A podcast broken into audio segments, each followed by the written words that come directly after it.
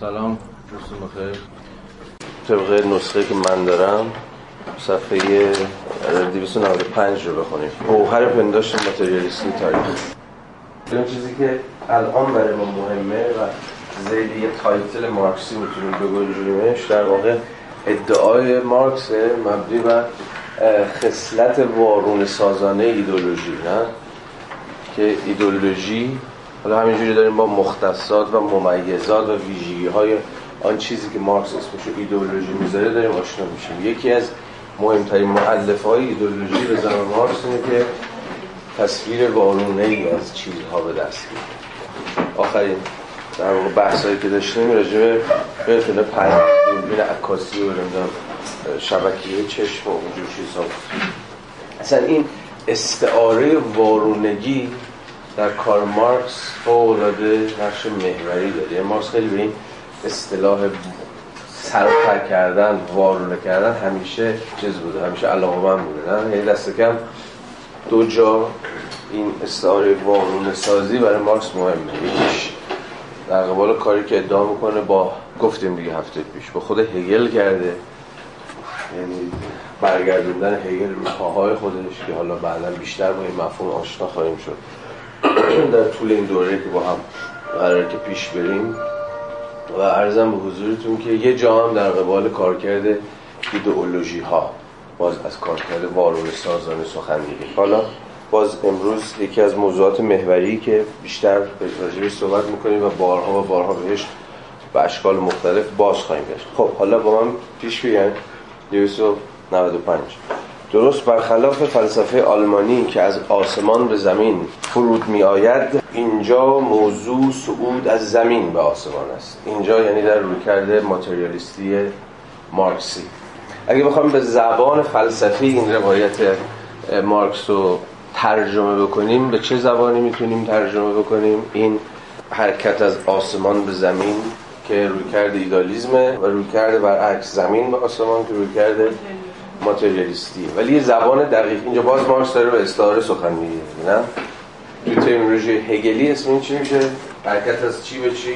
انزمامی به انتظایی دیگه. حرکت تفکر در هگل حرکت از انتظایی به انزمامیه دیگه نه؟ یعنی همواره از امر کلی انتظایی قراره که حرکت در واقع از کلیت انتظایی به کلیت انزمامی باشه. حالا برای مارکس مسئله تفکر ماتریالیست. دقیقا همین حرکته. حرکت از زمین به آسمان.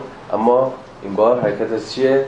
امر انزمامی یعنی شروع از امر انزمامیه به امر انتظایی یا به تعبیر مشخصتر حرکت از امر تاریخی امر متعینه امر اینجا و اکنونه چیزی که توی ترمینولوژی هگلی باز اسمش هست یا در واقع اختزاش یقین حسیه اون چیزهایی که ما در کسفت این یا آن یعنی امور مشخص متعین تاریخی ازشون آغاز می‌کنیم و بعد رفته رفته قرار از این سطح امور جزئی خاص متعین تاریخی به سطح چی برسیم؟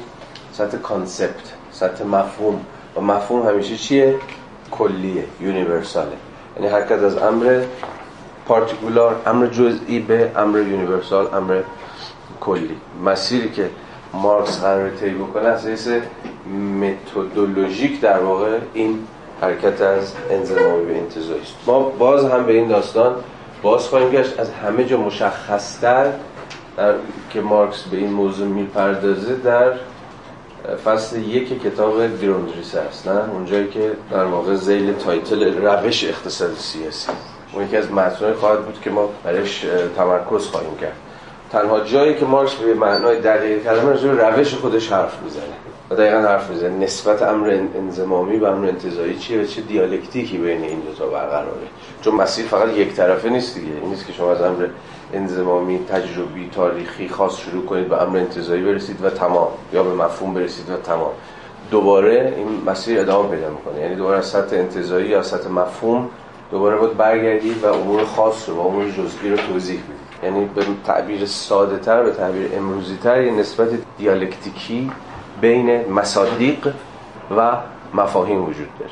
شما از یه جورایی از مصادیقی که از ابسترکت شدن از کندن و منتزع شدن از مصادیقی که به سطح کلی مفهوم می‌رسید concept formation می‌کنید. ولی این concept که ساخته شده حالا خود دوباره باید به گونه برگشتی یعنی دوباره مصادیق و نمونه های جزئی رو بتونه توضیح بده و از پسش بر ولی این چرخه دیالکتیکی این رفت و برگشت بین مصادیق و مفاهیم به گونه توقف ناپذیر در جریان و ادامه پیدا این همون دیالکتیک بین امر انضمامی و امر انتزاعی. امر انزمامی رو می‌تونیم به اتکار معادل هاش توضیح بدیم. امر انزمامی یعنی این چیز. این چیز مشخص. این چیز مشخصی که متعینه. متعینه یعنی به یک وضعیت تاریخی تعریف شده تعلق داره. امر انزمامی همون امر تاریخیه همون امر جزئیه همون امر خاصه. همان اینه. بیسنس این بودگی. یعنی وقتی من از امر انزمامی دارم حرف از یک این بودگی از یک امر خاص و جزئی و مشخص دارم سخن میگم. که پر چیه؟ پر تعینه پر تعین های تاریخیه. هر چقدر که از سطح امر انزمامی فاصله می‌گیرم یعنی از چی دارم فاصله می‌گیرم؟ یعنی تعین های یک چیز رو دارم ازش کسر می‌کنم تا برسم به امر انتزاعی. هر چقدر که از انزمامی به انتزاعی حرکت می‌کنیم از تعین های یک چیز کاسته میشه. وقتی میگم تو یک زن 22 ساله ایرانی طبقه متوسطی XYZ هستی دارم از انزمامی ترین چیز حرف می‌زنم. یعنی مدام تو رو دارم با تعینات تعریف می‌کنم. با این بودگی هات دارم تعریف می‌کنم. ولی هر چقدر که بخوام ابسترکتت کنم انتزاعیت کنم یه تعینات ازت می‌گیرم و می‌گیرم و می‌گیرم تا در نهایت می‌رسم به انتزاعی ترین چیز. که چیه؟ انسان. انسان دیگه همین کاملا ابسترکت هیچ تعیینی نداره. کدوم انسان؟ در چه تعیینی؟ در چه وضعیت تاریخی؟ برای کسی چون مارکس مسئله عمده اینه که همواره از انزمامی ترین سطح واقعیت شروع بکنه. درست برخلاف فلسفه آلمانی که از آسمان به زمین فرود می آید اینجا موضوع صعود از زمین به آسمان است. یعنی آغاز نکردن از آنچه انسان ها می‌گویند تصور می‌کنند میپندارند نه از انسان ها آنچنان که روایت شده اندیشیده شده تصور شده و پنداشته شدهاند. برای رسیدن به انسانهای واجد گوشت و خون بلکه آغاز کردن از انسانهای واقعی فعال و بر مبنای فرایند زیستی واقعی آنان که نشان دهنده تکامل باستابها و پژواک های ایدئولوژیک این فرایند زیستی است. فرایند زیستی یا فرایند زیست؟ نه فرایند زیستیه. نمی‌دونم چرا فرایند زیست ترجمه پندارهای متشکل در مغزهای انسانها نیز ضرورتا برآیند پالایش یافته فرایند زیستی مادی آنان است که به طور تجربی قابل رسیدگی است و به پیش‌فرض‌های مادی بستگی دارد. در کل این کتاب پیشگذارا رو خط بزنید دیگه presupposition ه بنابراین اخلاق، دین، متافیزیک و سایر ضمائم ایدئولوژی و نیز صور آگاهی متناسب با اینها دیگر صورت ظاهری استقلال خود را از دست می‌دهند. آنها نه تاریخ دارند و نه تکامل. اما انسانها به موازات تکامل تولید مادیشان و مراوده مادیشان جهان واقعیشان و نیز تفکرشان و فراورده های تفکرشان را تغییر می‌دهند. این آگاهی نیست که زندگی را تعیین می‌کند بلکه زندگی است آگاهی را تعیین می‌کند. در شیوه نگرش نخست آغازگاه آگاهی است که به مسابه فرد زنده در نظر گرفته می شود. در شیوه نگرش دوم که با زندگی واقعی مطابقت دارد آغازگاه خود افراد زنده واقعی هستند و آگاهی منحصرا به مسابه آگاهی آنان تلقی می گردد. این شیوه نگرش آری از پیشفرزها نیست. و از های واقعی آغاز می کند و برای لحظه هم آنها را ترک نمی کند های آن انسان ها هستند نه در انزوا و ثبات خیالی بلکه در فرایند تکامل واقعیشان که در شرایط معین قابل درک و تجربه هستند. به محض آنکه این فرایند زیستی فعال روشن شد تاریخ دیگر نه کلیاتی از وقایع مرده و متحجر آنچنان که تجربه گرایان میاندیشند و نه فعالیت تخیلی فاعلان تخیلی خواهد بود. آنچنان که در نزد ایدالیست ها خب این فراز به نوعی لب لباب کتاب آلمانی یعنی چکیده و فشرده همه آن چیزی که مارکس می‌خواد تو ایدولوژی آلمانی ادعا بکنه. نسبت زنده و فعال بین شرایط زندگی و فراورده هایی که محصولاتی که از دل خود این زندگی برمیاد و شکل می‌گیره و ساخته میشه.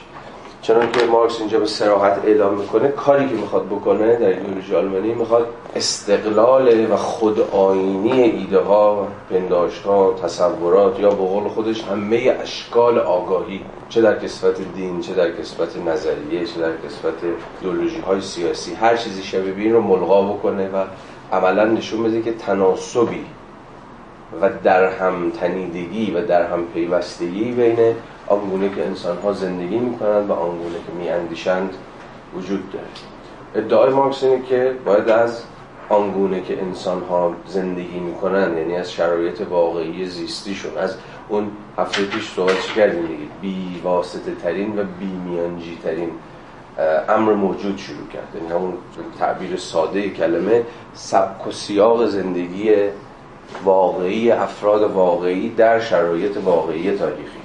از اینجا که آغاز کنیم نرم نرمک می‌تونیم توضیح بدیم که حالا نسبت این نوع خاص از زندگی این فرماسیون تاریخی خاص از زندگی با باورها ایدئولوژی ها و غیره و غیره چیه؟ یعنی همون نسبت تاریخی بین در واقع هستی و آگاهی رو مارکس می‌خواد به نفع هستی اجتماعی زیر رو بکنه یعنی عملا وایسی در جبهه ماتریالیست هم یعنی ما برای توضیح جهان باید از هستی اجتماعی آغاز بکنیم. مثلا اون سبک و سیاق زندگی مردم. در دورهای مختلف تاریخی که بارسترین و برجسته ترین ویژگیش هم آنگونه است که انسانها کار می‌کنن درگیر فعالیت های معیشتی خودشون میشن. چون در نهایت انسان رو مستقل از سبک و سیاق کار کردنش نمی‌توان فهمید. و این کار کردن هم یا اون چیزی که مارکس در اینجا اسمش می‌ذاره production شرط تولید هم باز مستقل از اقتضائات و الزامات و محدودیت های تاریخی نیست. این فشرده آن چیزی که مارکس می‌خواد در اینجا به ما بگی حالا پیش بریم. خب پیش شرط های رهایی واقعی انسان. البته ما به خود زحمت نخواهیم داد که برای فیلسوفان خردمندمان توضیح دهیم که رهایی انسان با فروکاستن فلسفه الهیات جوهر و عباراتی از این دست به خداگاهی و با رهایی انسان از تسلط این عبارات که هرگز او را از بردگی باز نداشته است هیچ گامی به پیش برداشته نمی شود تو متن صفحه قبل نظر ورزی ربطی به هگل خب یه توضیح کوتاه. ببینید speculation دو تا معنی داره. یه معنیش خب معنی دقیقش نزد خود هگل. هگل می‌دونید فلسفه خودش رو بیشتر از اون که دیالکتیکی بنامه نظر ورزانه مینامه فلسفه من speculative ه حالا اینکه speculative ه یه توضیح مفصلی داره که اگر علاقمند بودید فایل جلسه سوم این هگل خوانی رو گوش بدید. اونجا به تفصیل بحث کردیم که speculation در هگل چیه. اما وقتی مارکس اینجا از speculation داره حرف می‌زنه اون معنای دقیق هگلیشو مد نظر نداره بلکه معنای دمدستیشو در نظر داره. speculation رو بعضی وقتا می‌تونیم به گمان زنی هم چیز کنیم ترجمه کنیم. یا نظرورزی به معنای منفی کلمه که معادل با نظریه بازی گمان زنی کردن.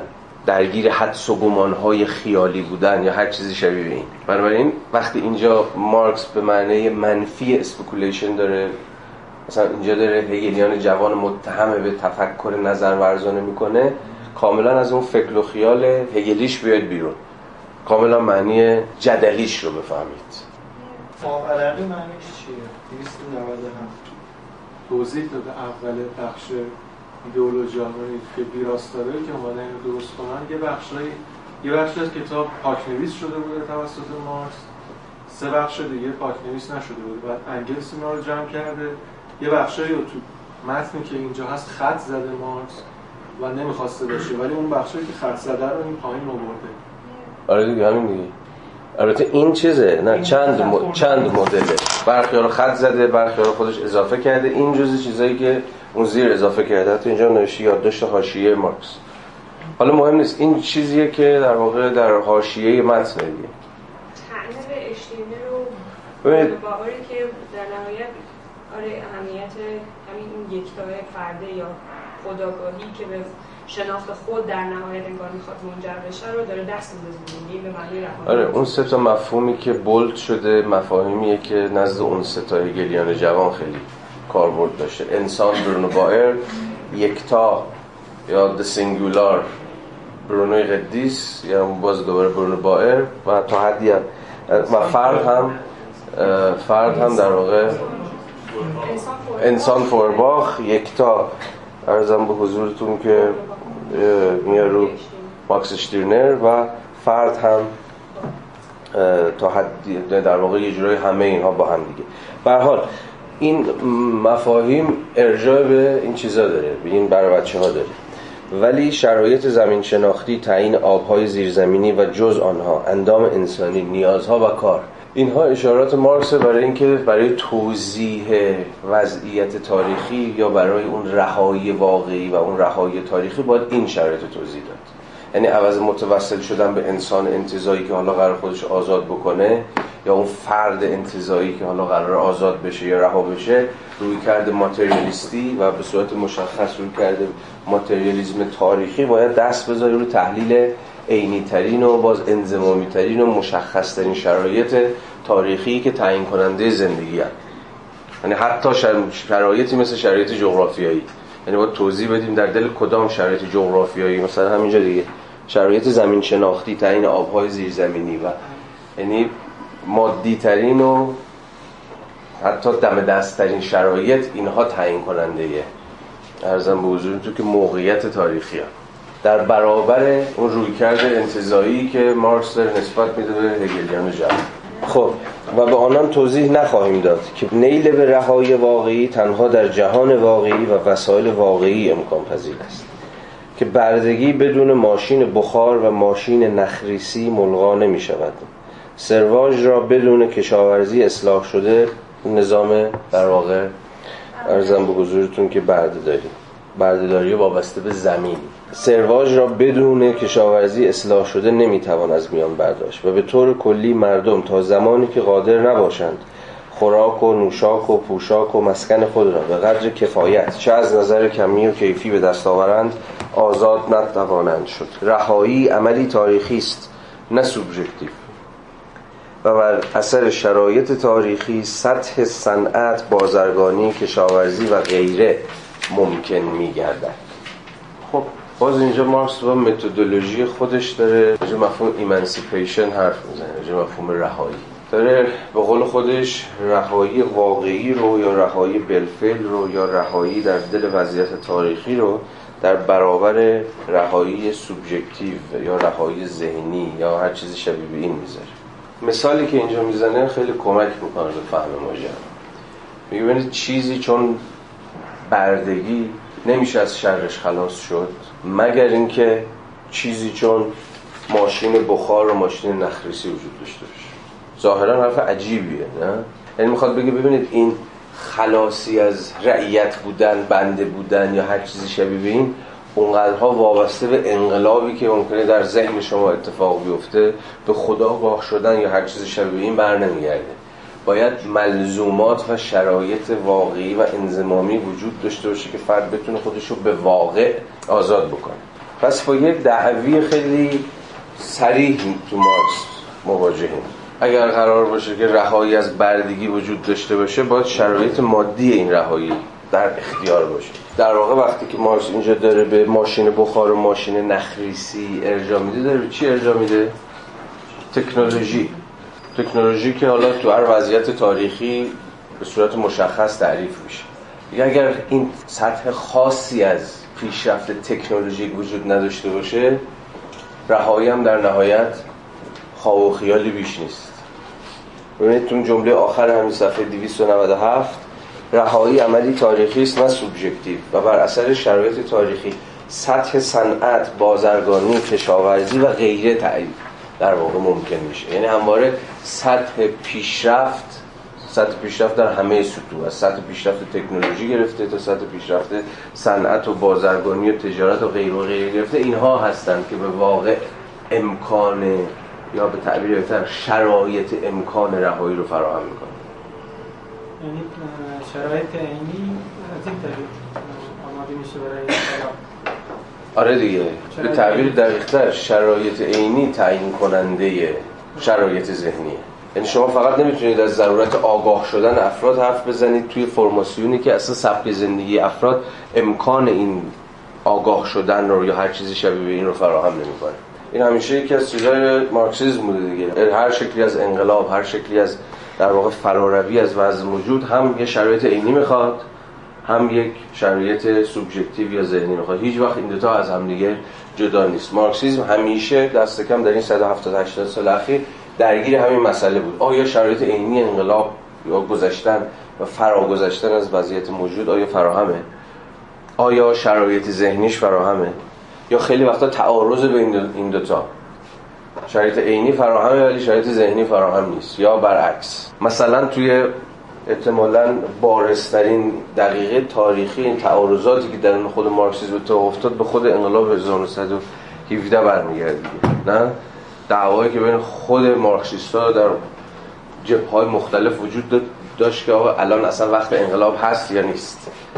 آیا الان جامعه روسیه به اون سطحی از تکامل در فرماسیون اصلا سرمایه داری خودش رسیده که مهیای اون جهش سوسیالیستی باشه یا نه؟ صرفا یک آگاهی سوبژکتیو پیشرس وجود داره بدون اینکه شرایط عینی واقعا مهیا باشه. لنین فکر می‌کرد که بله شرایط عینی فراهمه و از اون بالاتر.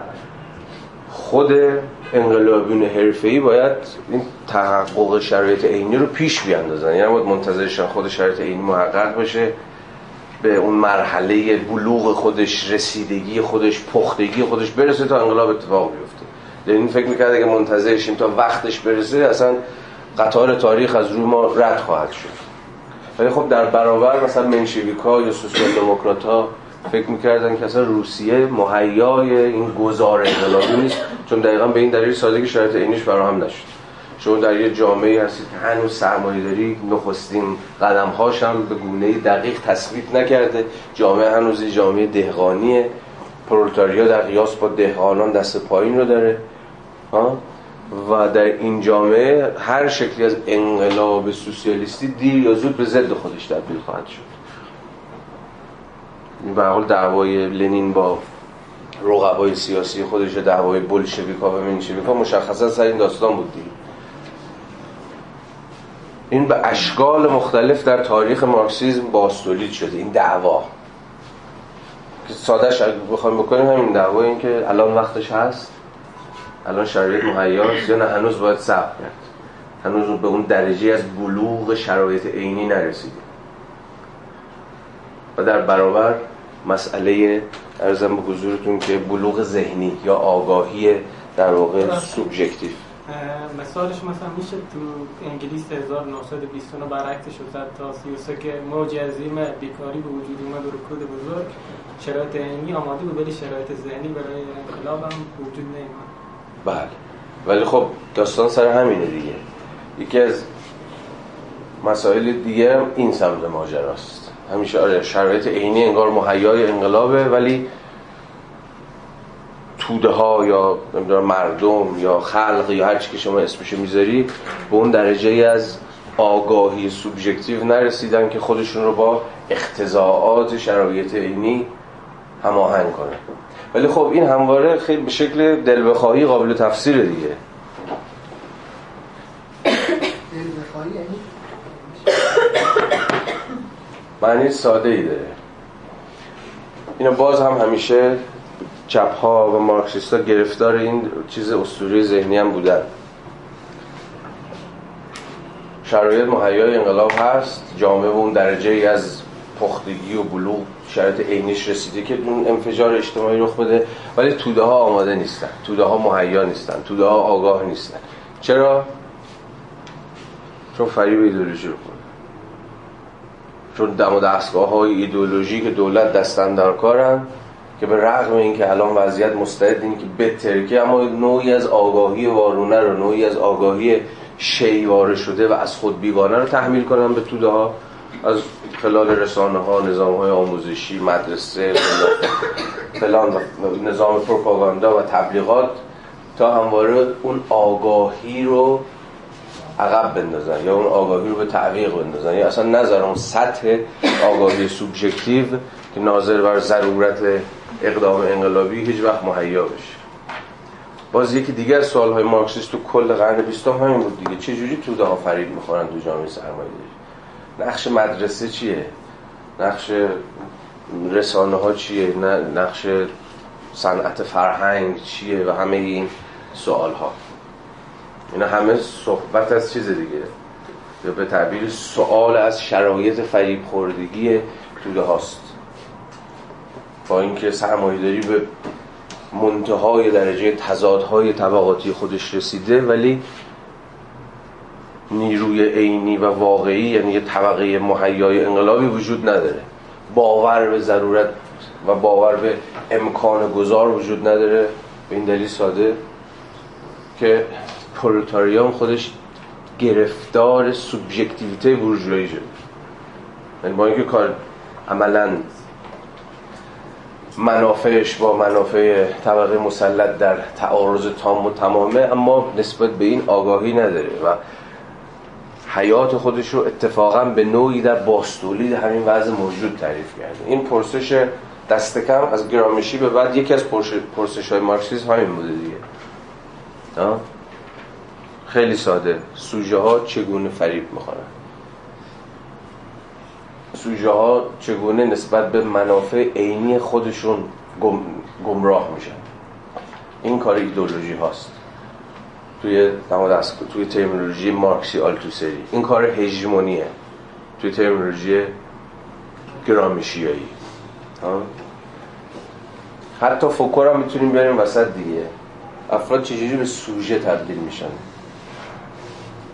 سوژه به معنای همین فرد تسلیم شده و مقید شده یا به وضع موجود. این همه سوالهای جدیه که یه جور سنت چپ تو قرن بیستم سعی کرده از خودش بپرسه و بهش پاسخ بده. و همه اینها فقط در صورتی ممکن بوده که ارزم به حضورتون که شما بتونید تمایزی بین آگاهی راستین و آگاهی کاذب بگذارید. درسته؟ مارکس در همین کتاب عملا داره ایدئولوژی رو با اون آگاهی کاذب یکی می‌کنه دیگه.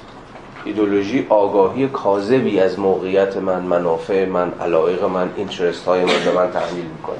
به گونه ای که من عملا به بخشی از باستولید کننده نظم موجود تبدیل میشم. کاملا در تعارض با منافع واقعی که دارم.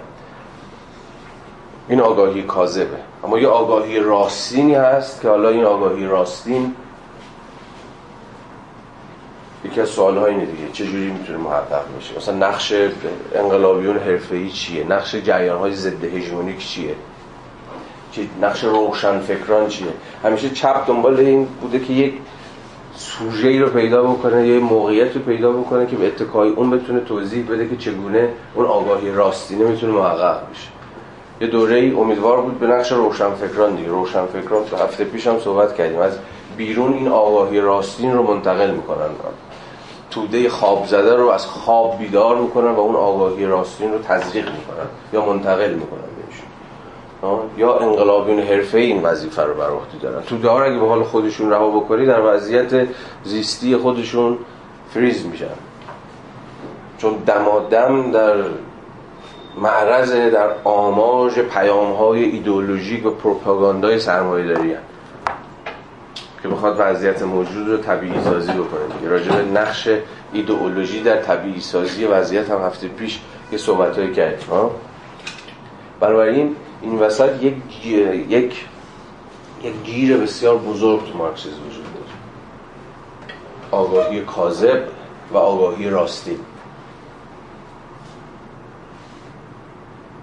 مسئله بر سر فرا رفتن از این آگاهی کاذبه این کار رو باید نقد ایدولوژی انجام بده. این از مجال نقد ایدولوژی ها باید توده ها رو نسبت به اینترست های واقعی خودشون نسبت به موقعیت عینی خودشون در تاریخ آگاه کرد.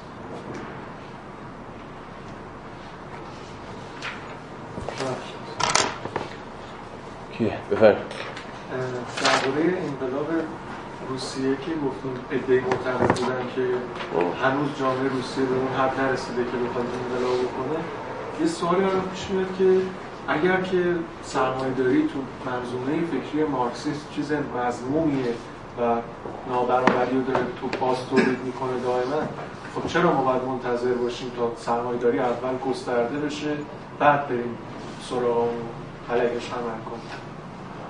خب مارکس باز در همین کتاب یه جورایی جواب این سوال رو میده. امروز تو بحثمون هست. یکم یه یه نیم ساعت یه ساعتی تحمل بکنیم می‌رسیم بهش. به تفصیل هم بهش می‌رسیم. اگر پاسخ نگرفتیم انتهای کلاس بگو دوباره برمیگردیم به موضوع خب ماتریالیزم تأملی و نامنسجم فویرباخ فقط حواستون باشه که ماتریالیزم تأملی تأملی contemplative ما با این کلمه contemplation از همون هفته پیش هم مطمئنا به خاطرتون هست. خیلی خیلی کار داریم بنابراین مارکس داره فویرباخ رو متهم می‌کنه به اینکه تفکرش contemplative ه تأملیه. یا حالا بیشتر راجع مفهوم الان با هم بحث کنیم. در واقعیت و برای ماتریالیست پراتیک حالا این ترجمه کرده پراتیک و کارورز ترجمه بدی نیست. ولی من ترجمه میدم بگم پراتیک. در واقعیت و برای ماتریالیست پراتیک یعنی کمونیست بعدها خواهیم دید که ماتریالیزم های بسیار متفاوتی وجود داره و مارکس ماتریالیزم خودشو practical materialism مینامد. اما چیست practical materialism؟ الان می‌خوام صحبت کنیم در واقعیت و برای ماتریالیست پراتیک یعنی کمونیست مسئله دگرگون ساختن جهان موجود مسئله چنگ, چنگ انداختن بر چیزهای موجود و تغییر دادن آنها مطرح است. هنگامی که ما گهگاه چنین نظراتی در فورباخ میابیم آنها هرگز چیزی بیش از گمان زنی های مجزا نیستند. اینجا باز گمان زنی همون اسپکولیشنیه که گفتم. نه به معنای هگلیش بلکه به معنای عامیانه دم دستیش. و چندان تأثیری بر دیدگاه کلی او ندارند که بتوان به مثابه چیزی جز نطفه های قابل رشد به حسابشان آورد. پنداشت فویرباخ از جهان محسوس عبارت است از یک سو صرفا تأمل در آن contemplation در آن و از سوی دیگر احساس عاطفی محض. الان اینا توضیح میدم یعنی چی؟ احساس عاطفی محض او انسان را به جای انسان تاریخی واقعی می‌گذارد. انسان واقعا آلمانی است. یه پرانتز اینجا تعنه به چی داره؟ چرا انسان واقعا آلمانی است؟ یعنی چی؟ چرا هر دوش گیوم است؟ این ترمش خیلی ترم آلمانی از همون ایدولوژی از همون فهم آلمانی که قبلا یه خود راجبش توضیح داده برمیاد. اوکی. آلمانیایی که خیال پردازی می‌کنن دنبال جنگیدن با سایه واقعیت. هم تو هم خواسته بگید شاید به اون قایت مسیح جرمانی هگل داره اشاره می‌کنه که گفتش که دیگه به اینجا رسیدیم دیگه همه چی اینجاست و نزد ماست. یکی دیگه؟ تو هم چی می‌گفتی؟ چیزی دولت پرسو که نهایت انسان تو کوتیشن دیگه خب اینجا یه کمی به کوتیشن هاش توجه بکنید متوجه میشید چه بازی داره در میاره مارکس. این پر بازیه دیگه این سبک نگارش مارکسی. بالاتر ببینید گفته او انسان داخل گیومو انسان را به جای انسان تاریخی واقعی می‌گذارد. قبلا صحبت کردیم انسان داخل گیومه همون انسان انتظاییه دیگه. انسان عام. که مارکس میگه که خودتون درگیرش نکنید چون چنین انسانی وجود نداره. فقط انسان تاریخی واقعی وجود داره. یعنی انسان انزمامی وجود داره. یعنی انسان در این فرماسیون در این شرایط تاریخی در این جامعه در اون جامعه. ها؟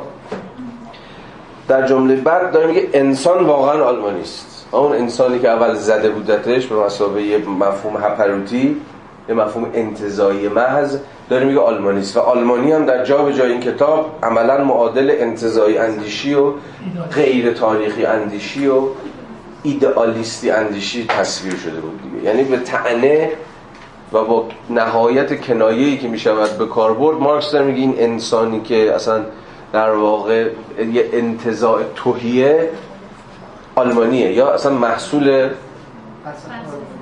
فلسفه زیست جهان سبک زندگی آلمانیه که هیچ فهمی از تاریخ نداره و فقط با مفاهیم کلی و دهم پرکن و انتظایی داره بازی بازی می‌کنه.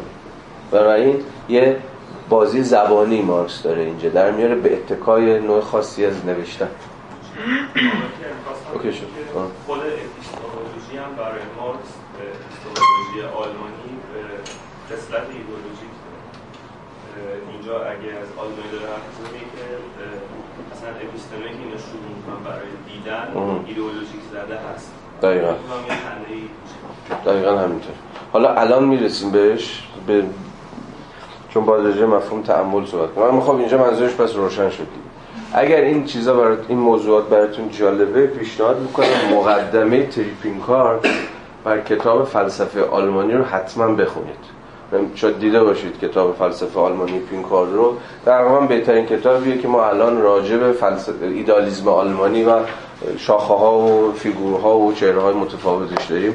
یه مقدمه بسیار درخشان داره پینکار چون اسم کتاب از فلسفه آلمانی دیگه. اونجا دقیقا این صفت جرمن رو توضیح میده. میگه چه چیز فلسفه آلمانی رو آلمانی می‌کنه. دقیقا توضیح میده شرایط تاریخی آلمان رو و ارزم بزرگتون که چرا از لحاظ تاریخی آلمان در میان کشورهای اروپایی از همه دیرتر در واقع اصلا تبدیل به دولت شد اصلا فرآیند مدرنیزاسیون چرا از همه دیرتر در آلمان اتفاق افتاد و چرا این شرایط خاص جامعه آلمان عملا مولد نوع خاصی از فلسفه ایدئالیستی شد. یعنی دوباره این پرسش ساده که چرا ایدئالیسم از آلمان برآمد آیا می توانیم برآمد فلسفه ایدئالیستی رو به اتکای شرایط تاریخی و به قول مارکس سطح پیشرفت و سطح توسعه جامعه آلمان نسبت بدیم؟ دست کم از مارکس به بعد یه عده هستن که فکر می‌کنم بله می‌توان. یعنی ایدئالیسم فقط می‌تونست از جامعه چون جامعه آلمان در اروپای اون سالها بر بیاد. مثلا نه در فرانسه. که نوع خاصی از بورژوازی تجاری درش رشد کرده بود و فرایندهای مدرنیزاسیون رو داشت با سرعت طی می‌کرد. نه در انگلستان. که اصلا بورژوازی صنعتی درش شکل گرفته بود که داشت فرایندهای ارزم به حضورتون که کاپیتالیزم شبه دموکراتیک رو درش با سرعت طی می‌کرد. این فلسفه فقط می‌توانست در آلمان و با اون سطح از توسعه و پیشرفت سطوح مختلف صنعت و بازرگانی و تجارت و غیر و غیره محقق بشه برای خواندن روایت کم منسجم از این قصه ای که الان من گفتم مقدمه پینکارت خیلی بهتون کمک می‌کنه. می‌دید پینکارت هم مثلا مارکسیست هم نیست ولی عملا داره همین دعاوی مارکس رو داره به معنایی تکرار می‌کنه. خب. ادامه بدیم. انسان واقعا آلمانی است. در مورد نخست تأمل در دنیای محسوس وی الزاما بر چیزهای انگشت می‌گذارد که با آگاهی و احساس او متضاد است. همان چیزهایی که هماهنگی پیشفرض گرفته او را هماهنگی که او برای تمامی بخشهای دنیای محسوس و به ویژه انسان طبیعت قائل است برهم می‌زند. ما یه دستوی بردم تو ترجمه حتما هست. خب. اینجا یه پیچ داریم که یه گیر داریم که الان باید بازش کنیم. پانویس رو بخونید. خطای فولباخ آن نیست که نمود یا همون اپیرنس محسوس را آشکارا تابع واقعیت حسی ثابت شده به وسیله بررسی دقیق داده های حسی می کند بلکه این است که او در آخرین تحلیل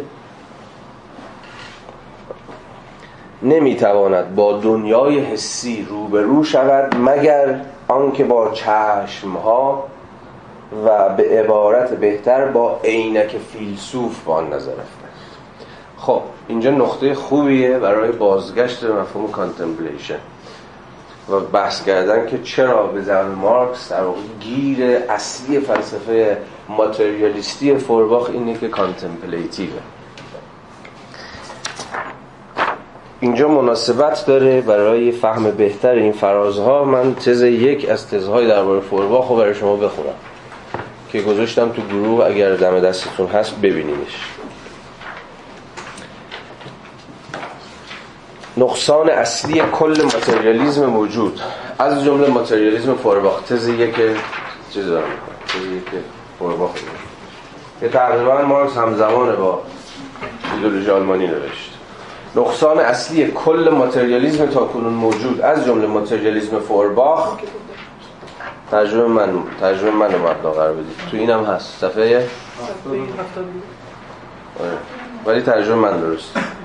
نقصان اصلی کل ماتریالیزم تا کنون موجود از جمله ماتریالیزم فورباخ آن است که عین یا برابریستا گگنشتاند یعنی فعلیت و حسانیت را تنها به شکل ابژه یا در کسفت شهود درک می کند و نه به مسابه فعالیت و پراکسیس محسوس انسانی نه به گونه ای سوبژکتیو یا فائلانه خب حالا یعنی چی؟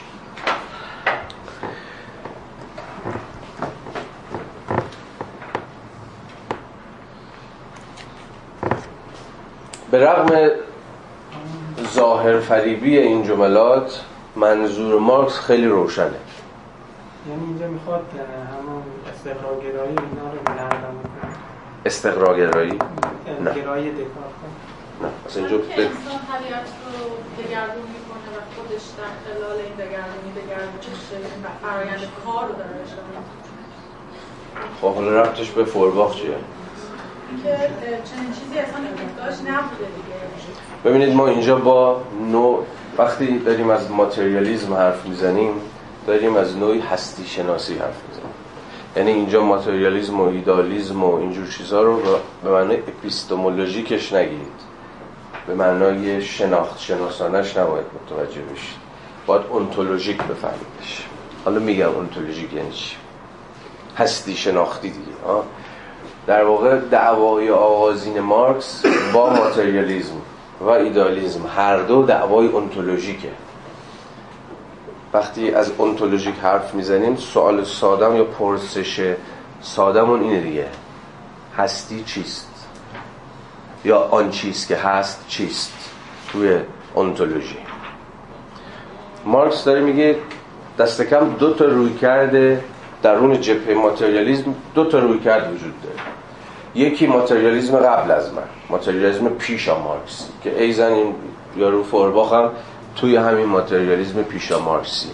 میگه این ماتریالیزم هستی شناسیش هستی شناسی منفعلان است. هستی شناسی پسیوه. یعنی چی؟ یعنی فرض می‌گیره که یه شکافی یه دره هست بین من و شما در مقام سوژه و یه چیزی اون بیرون به نام جهان به نام طبیعت به نام تاریخ یا هر چی که شما اسمش می‌ذارید. سوژه هست و اون بیرون ابژه و یه شکاف عمیق این دوتا رو از همدیگه جدا کرده. و کار یک ماتریالیست پیشا مارکسی انگار چیزی نیست جز اینکه از مجرای contemplation تأمل و به ترجمه من. شهود چون این دقیقا مفهوم اینجا دوباره contemplation داره میاد. با حفظ فاصله فقط به اون ابژه بیرونی به اون ابژه که نسبت من کامل نسبت به من خارجیه بیرونیه و مستقله بیاندیشه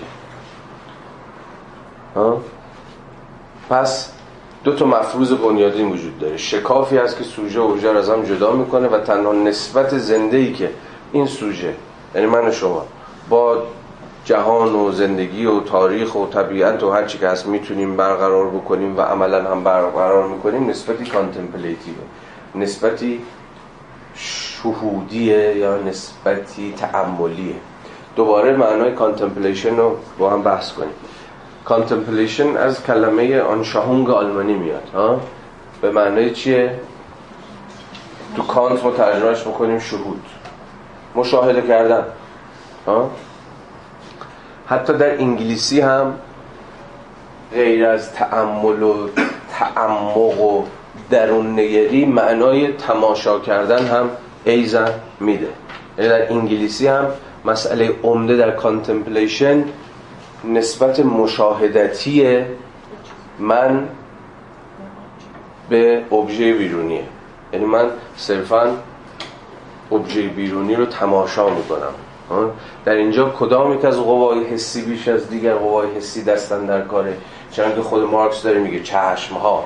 عینک و وقتی چشم و عینک و تماشا و شهود و اینجور مفاهیم میاد وسط همواره پای چی میاد وسط؟ همون فاصله ای که همواره باید میان سوژه و ابژه وجود داشته باشه. تماشا کردن ها مثلا بار خودش واجدی بار من پسیو دیگه. درسته؟ تماشا کردن. خود انگار سوژه منفعلی است که منفعلانه داره اون چیزی که بیرون از خودش هست داره تماشا می‌کنه.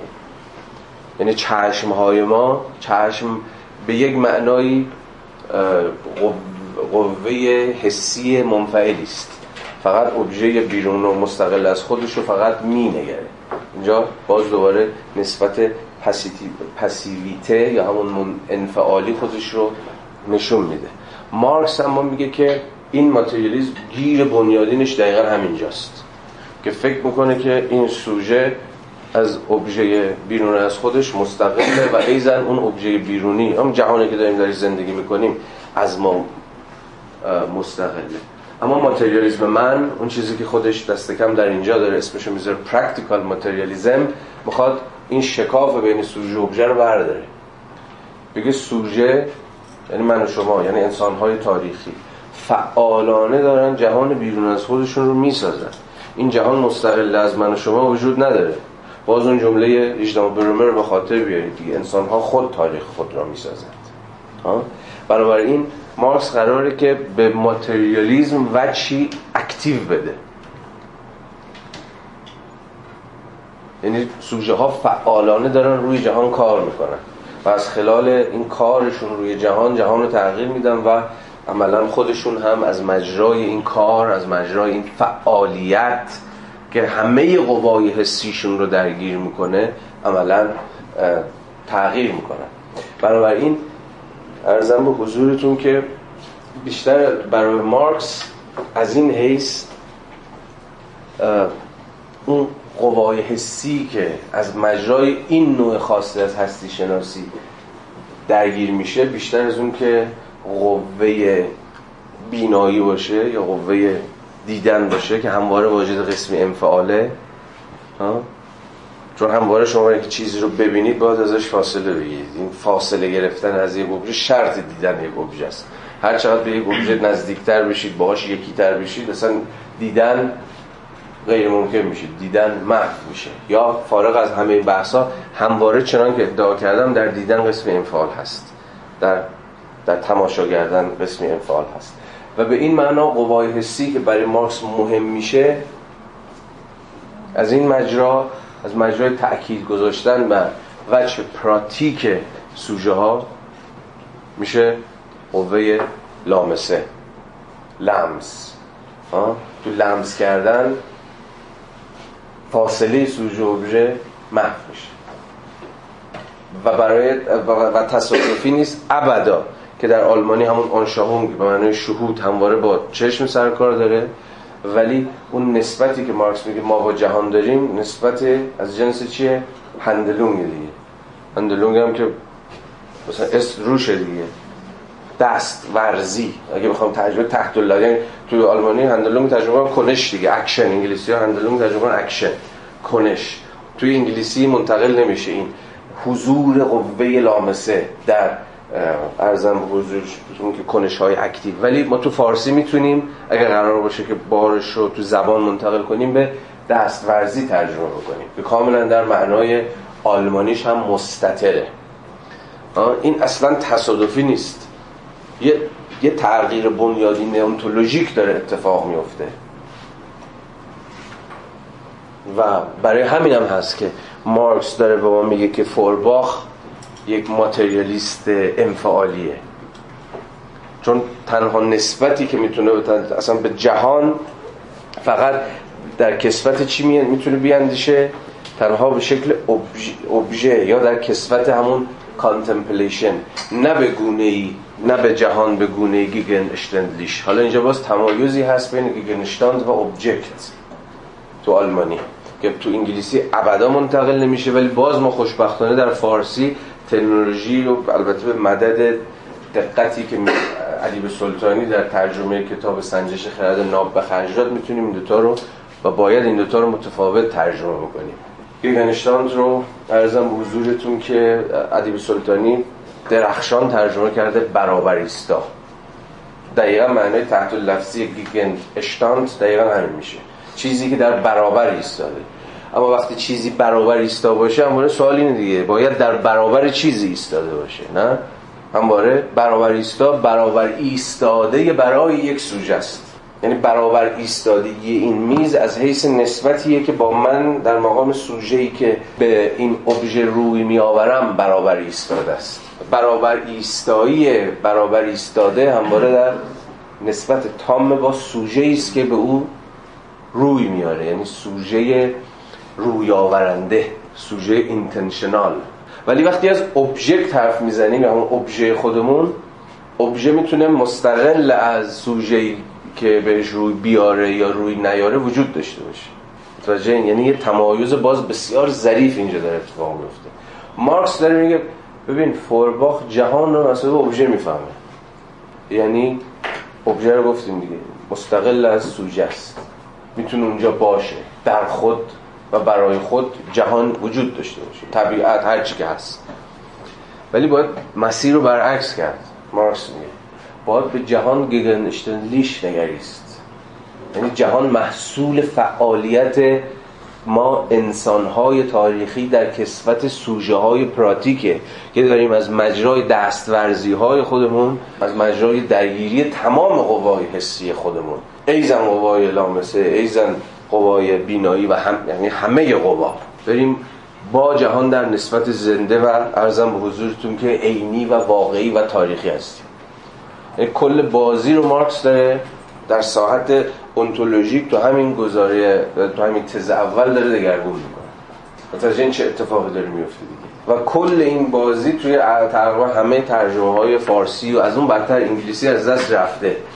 چون اگه تمایز ابژه و گگنشتان رو در مارکس نفهمیم در مارکس جوان اصلا نمی‌فهمیم بابا چی می‌خواد بگه و حرف حسابش چیه. یه بار دیگه بخونیم به نظرم میاد بسیار روشن خواهد شد برای شما. نقصان اصلی کل ماتریالیزم تاکن موجود از جمله ماتریالیزم فورباخ آن است که گگن اشتاند که همون اکچوالیتی و sensitivity باشه رو تنها به شکل Objekt می‌فهمه. فقط در کسوت تأمل و شهود و تماشا می‌فهمه. نه به مثابه فعالیت. جهان طبیعت یا همون Gegenstand رو باید به مثابه فعالیت یا به تعبیر بهتر محصول فعالیت های انسانی فهمید و پراکسیس محصول انسانی نه به گونه سوبژکتیو یا فاعلانه. بنابراین همین شد که سویه فعالانه زندگی را ایدئالیزم بود در تقابل با ماتریالیزم که بسط داد. اما صرفا به گونه انتزاعی. چرا که مسلما ایدئالیزم فعالیت واقعی و محسوس را چنان که هست نمی‌شناسد. باز اینجا یه دقیقه بسیار مهم وجود داره. مارکس داره امتیاز میده به ایدئالیزم. داره میگه که ایدئالیزم بود که اهمیت مفهوم activity رو کشف کرد. فعالیت رو. اون سویه فعالانه زندگی رو. درسته؟ از کانت به بعد. ما از کانت به بعد می‌دونیم که سوژه های منفعل نیستیم. بلکه فعالانه داریم جهان رو تقویم می‌کنیم جهان رو constitute می‌کنیم جهان رو می‌سازیم. کانت اما فکر می‌کرد این تقویم جهان بیش از هر چیز سویه cognitive داره سویه شناختی داره. یعنی فاهمه ما در حین شناخت جهان فعالانه داره از مجرای مقولات فاهمه یا همون فرمهای ذهنی خودش داره سر و شکل میده به جهان. لوح صاف و ساده و سفیدی نیست که جهان فقط درش باستاب پیدا بکنه. ذهن آینه نیست یعنی منفعل نیست که یه چیزی بیرون باشه تپ تصویرش بیفته رو من و من به شناخت برسم. کان فکر می‌کرد چیزی بیش از این دست‌اندرکاره. من شما به اتکای اون قالب های ذهنیمون یا تعبیر terminologic دقیقش مقولات فاهممون داریم. مدام شکل میدیم شاکله بندی می‌کنیم. آن تأثیرات حسی رو که از جهان بیرون می‌گیریم. یعنی شناخت اگر حاصل میشه یه وجهش وجه به قول کانت پذیرندگی ماست. یعنی آن چیزی که از بیرون به مثابه تأثیرات و impression ها به ما در ما بازتاب پیدا می‌کنه. یه وجهش وجه چیه؟ spontaneous ماست خود انگیخته ماست فعالانه ماست که با آن چیزی که از بیرون می‌گیریم فرم میدیم و قالب میدیم و غیره و غیره. یعنی به زعم کانت جهان هم‌آمیزی پذیرندگی receptivity و spontaneity ه خود انگیختگیه یعنی به تعبیر ساده تر سوژه هم‌آمیزی فعالیت و انفعاله. هیچ کدوم از اینها به تنهایی نیست بلکه هم‌بسته این دوتاست به هر حال از کانت به بعد ما فهمیدیم که سوژه های فعالی هم هستیم. فقط پذیرنده نیستیم. چیزی از خودمون به جهان اضافه می‌کنیم. این معنای این جمله آقای مارکس که داره میگه ایدالیزم بود که فهمید یه activity وجود داره و ما به گونه actively داریم جهان رو تقویم می‌کنیم. اما امتیازی که به ایدالیزم داد آقای مارکس رو یه خط بعدش پس می‌گیره نه؟ میگه اما صرفا به گونه انتزاعی. یعنی ایدالیزم صرفا به گونه انتزاعی فهمید اهمیت active بودن ما در مقام سوژه ها رو. چرا که مسلما ایدالیزم فعالیت واقعی و محسوس را چنان که هست نمی‌شناسد. یعنی ایدالیزم اون سویه فعالانه سوژه رو صرفا در سطح cognitive در سطح شناختی ارزم به حضور شما درک اما مارکس حالا در واقع متوجه میشید که کجا می‌خواد وایسه. یعنی در خط استوای بین ماتریالیسم و ایدالیسم یعنی به یک معنا می‌خواد ایدالیزم رو درونی ماتریالیسم بکنه. این ماتریالیزم مارکس ماتریالیزم سوبژکتیوه. در قیاس با ماتریالیزم فورباخ ماتریالیزم ابژکتیوه. یعنی ماتریالیزمی که فورباخ اینا فورباخ و شرکا. ماتریالیزم ابژکتیو. چیزی جهانی بیرون و مستقل از ما وجود دارد. چه ما باشیم چه ما نباشیم. این میشه ماتریالیزم ابژکتیو. تقدم یک هستی طبیعت جهان به ما. اما ماتریالیسم سوبژکتیو آقای مارکس که نتیجه جدی گرفتن یا درونی کردن ایدئالیزم در ماتریالیزمه میشه که بله جهانی اون بیرون هست که مستقل از ماست. اما در عین حال خود ما ساخته انسان ها خود تاریخ خود را می‌سازند اون وجه سوبژکتیو داستان اما نه آنگونه که خود می‌خواهند و نه آنگونه که خود بر یعنی وجه ابژکتیوش. یعنی ما همواره پرتاب میشیم درون وضعیت هایی که خودمون انتخاب نکردیم. اسمش رو می‌ذاریم تاریخ اسمش می‌ذاریم زیست جهان اسمش می‌ذاریم طبیعت یا هر چیز شبیه این. یا اگه مارکس بود اسمش میذاش فرماسیون های تاریخی. ما درون فرماسیون های تاریخی یعنی درون شرایط داده شده ای قرار می‌گیریم که بیرون از ما و مستقل از ماست. و یه جورایی داره خود الزامات خودش و قواعد خودش رو به ما تحمیل می‌کنه. اما عملا محصول خود کنش های انسانیه. اما کنش های انسانی که حالا دیگه حالا این یک پیچ دیگه است. کنش های انسانی که دیگه بیگانه شدن. یعنی ما داریم خودمون دستن در کار ساختن جهانیم اما در شرایطی از خود بیگانه شده. یعنی به تعبیر دیگر ما فقط داریم جهان باستولید می‌کنیم. تو شرایطی که اصلا خودمون انتخابش نکردیم خودمون تعیین کنندش نیستیم. از دست ما خارجه. به زبان هگلی سکن نیچر طبیعت ثانویه. جامعه تاریخ به سکن نیچر تبدیل شده. به طبیعت ثانوی تبدیل شده. یعنی اصلا عین طبیعته. طبیعتی که ما چجوری میگیم نیچر چیه؟ بارها صحبتش کردیم. بیرون ما و مستقل از ماست. جامعه هم یه جورایی نیچر شده انگار.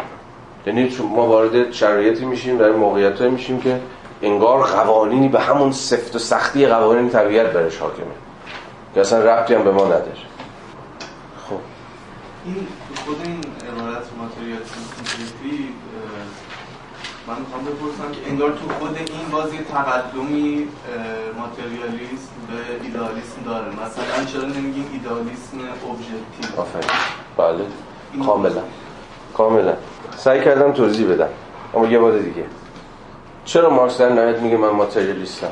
چرا نمیگه من حالا ایدئالیست مثلا ابژکتیو اندیشه محصول هستیه نه هستی. محصول اندیشه ایدالیسم دیگه ایده است اون شما خلایی در اول نبودیم که حالا همه چیزایی که گفتید گویای همین نکته است.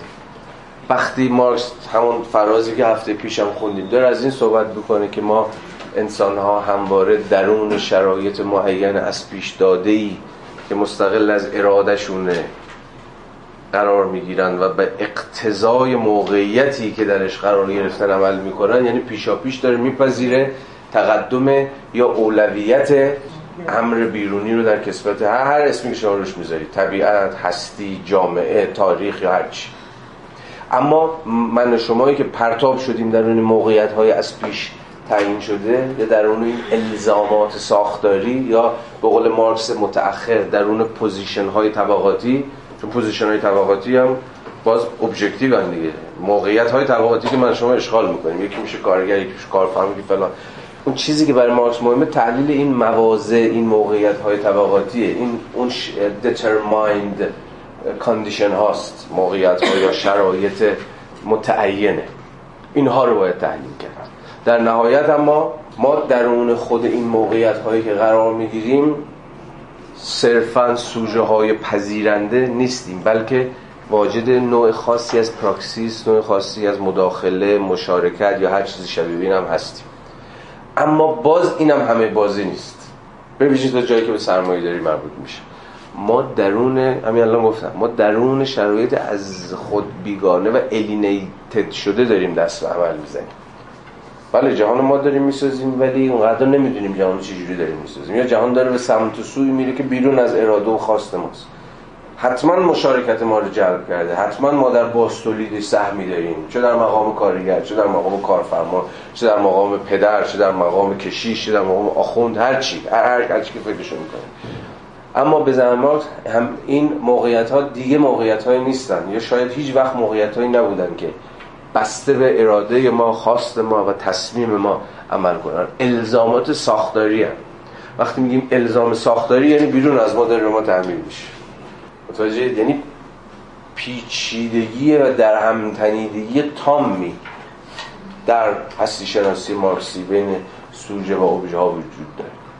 حالا کجا این بازی شکسته میشه؟ کجا این بازی متوقف میشه؟ سوالی است که باید گام به گام با هم پیش بریم تا ببینیم که پاسخ مارکس چیست؟ همین دلایل باعث میشه که مارکس نتونه این دردی شد به عنوان یه چیز غیر قابل انکار اثبات کنه. یعنی صرفا داره اینو میگه اما اثبات فلسفی اثباتی که درش ضرورت که ضرورت صرفا مثلا داده های تاریخی نباشه. یا ضرورت به معنای واقعی فلسفی کلمه ضرورت باشه نمی‌تونه اثباتش کنه. چی رو باید اثبات بکنه یعنی همین که توی این حال کتاب و توی آثاری که تا این زمان منتشر می‌کنه اینقدر تو سر فلسفه می‌زنه و اینکه هیچ شکلی از فلسفه رو این درست که به مسابقه کلیت نقد می‌کنه که نباید خودش یه هدف در خودی باشه که همه چیز به فلسفه فرو کاهیده بشه. اما اینکه فلسفه رو حتی نقطه آغازی هم نمی‌بینه که یعنی این توضیحات که داره میده رو بخواد یه اثباتی در دل یک نظام فکری براش پیدا کنه. آها فهمیدم. ببین گول مارکس رو نخورید. مارکس داره فلسفه رو می‌زنه ولی به اتکای فلسفه. یعنی همه بحثاش در اینجا به ویژه در ساحت وقتی داره اونتولوژیک بحث می‌کنه کاملا درون درون ساحت فلسفه است و داره فلسفه رو ظاهرا می‌زنه. مارکس نه اولین نفره و نه آخرین نفر از زمره فلاسفه ضد فلسفه. نه اولیش نه آخریش. این کاملا استدلال های مارکس در اینجا در ساعت اونتولوژیک استدلال های فلسفی است که اصلا دغدغه اثباتش به معنای تجربی کلمه رو نداره. یعنی شواهد و مستندات و ادله بر این داستان اقامه بکنه. این ماجرا تا مثلا گرونریسه و کاپیتال اینها به تعویق میفته اونجاست که ما سیمای یک مارکس به یک معنا تجربه گرا رو که خیلی کمتر سعی کنه دعاوی کلی فلسفی اقامه بکنه و به گونه دقیق نشون بده که به واقع کجا مثلا استثمار داره اتفاق میفته کجا ستم داره اتفاق میفته حتی با عدد رقم. اونجایی که بعدا خواهیم دید در کاپیتال می‌خواد از درجه یا از میزان استثمار حرف بزنه. کاملا ریاضیه دیگه. یعنی می‌تونیم شما ببینید تو دو برابر این استثمار شدی با عدد و رقم. ولی مارکس جوان مارکسیست که کاملا درون قلمرو فلسفه داره استدلال های فلسفی می‌کنه. و برای همین هم هست که کسانی مثل آلتوسر اینا که خیلی شیفته مارکس scientist ن میگن که مارکس جوان مارکس ایدولوژی مارکس دست نوشته مارکس درباره مسئله یهود چه می‌دونم. حتی تا یه به یه معنای مارکس مانیفست مارکس فیلسوفه و خیلی از دعاویش رو هواست تازه از 1848 به بعد یعنی از مانیفست به بعده که مارکس سیما یک scientist تجربه گرا به خودش می‌گیره. یعنی تو همین هم کلی پیشورزهای فلسفی مستطری که فقط رسما اذعان نمی‌کنه بهشون. به سراحت یعنی اینقدر این قضیه یعنی روشنتر از این واسه همینه که میگم فریب مارکس رو نخورید. هی می‌خواد فلسفه رو بزنه و بگه آقا فلسفه فقط انتزاعی اندیشیه. مثلا باید بریم سراغ مطالعه عینی تاریخ در تعینهای انزمامی خودش. اما عملا در اینجا به ندرت خودش دست به این کار می‌زنه. به ندرت میره سراغ تحلیل تاریخ. اتفاقا هی داره علاوه فلسفی می‌خواد جا بندازه که چیز خودش چیه خاستگاه خودش چیه کجا ایستاده در این نظام های فلسفی. تعارض بین ماتریالیزم و ایدالیزم رو شما فقط درون خود فلسفه می‌تونید بحث کنید. اگه بخواید داوری کنید که ایدالیزم یا ماتریالیزم این هیچ موضعی درون science نداره. من تو درون science وایسید بگید نه ماتریالیست چرت میگن ایدالیست درست میگن یا برعکس. خود اینکه شما تعیین کنید که من یک ماتریالیستم یا یک ایدالیستم از موضع هستی شناسی فقط درون خود فلسفه ممکن. جمله روشن مشخص که مشکلش فلسفه نیست مشکلش ایدالیسم نه فلسفه. اونجایی که که تا الان از آسمون به زمین بوده و می‌خوام از زمین به آسمون برم یعنی حالا من از می‌خوام از انزمامی به انتظاری حرکت کنم در نهایت هدف هم نیستش که مثلا در یه شکلی از داده های تاریخی ببینم یا بخوام تاریخ بگم نه می‌خوام به یه سطحی از سطح انتظایی بحث هم برسم و خب حواسم هست که این وقتی دارم این کار می‌کنم به حق دارم یه کار فلسفی انجام به حال مارکس مطلقا هیچ جا خودش رو فیلسوف نمی‌دونه به سراحت چه اینجا چه توی خانواده مقدس چه توی حالا خود تزها فیلسوفان همیشه جهان رو. یعنی فیلسوفایی که فقط به تفسیر فکر می‌کنن اما ما ماتریالیستا ما انقلابیون به دگرگون کردن جهان فکر می‌کنیم. حالا باز به این مورد باز خواهیم گشت و نشون خواهیم داد که چرا مارکس فهم نابسنده ای داره از دوگانه تفسیر و تغییر. و هیچ وقت چنان که هایدگر یه زمانی گفته بود هیچ تغییر جهانی بدون تغییر در تفسیر جهان ممکن نیست. یعنی اول ما فهممون یا تفسیرمون از جهانی که تغییر می‌کنه و بعد مسئله ما این میشه که خیلی خب حالا باید این جهان رو تغییر داد یا تغییر نداد یا هر چی شبیه. یعنی ما یه دو قطبی آدمایی که یه گوشه نشستن فقط دارن حرف می‌زنن و تفسیر می‌کنن و یه این وری آدمایی که فقط دارن به قلب واقعیت و جهان و تاریخ می‌زنن و می‌خوان تغییرش بدن نداریم. همبستگی این دوتا. و این یعنی چی؟ همبستگی نظریه و عمل. و مارکسیزم قراره که همبستگی این دوتا باشه دیگه. و جالب اینه که این رو شما در فیگور خود مارکس می‌تونید ببینید. یک فیگور یک تئوریسین دست اول و در عین حال و همزمان یه فیگور انقلابی که درگیر روزمره ترین فعالیت های سیاسی هم از دوره جوانیش تا دوران سالخوردگیش هست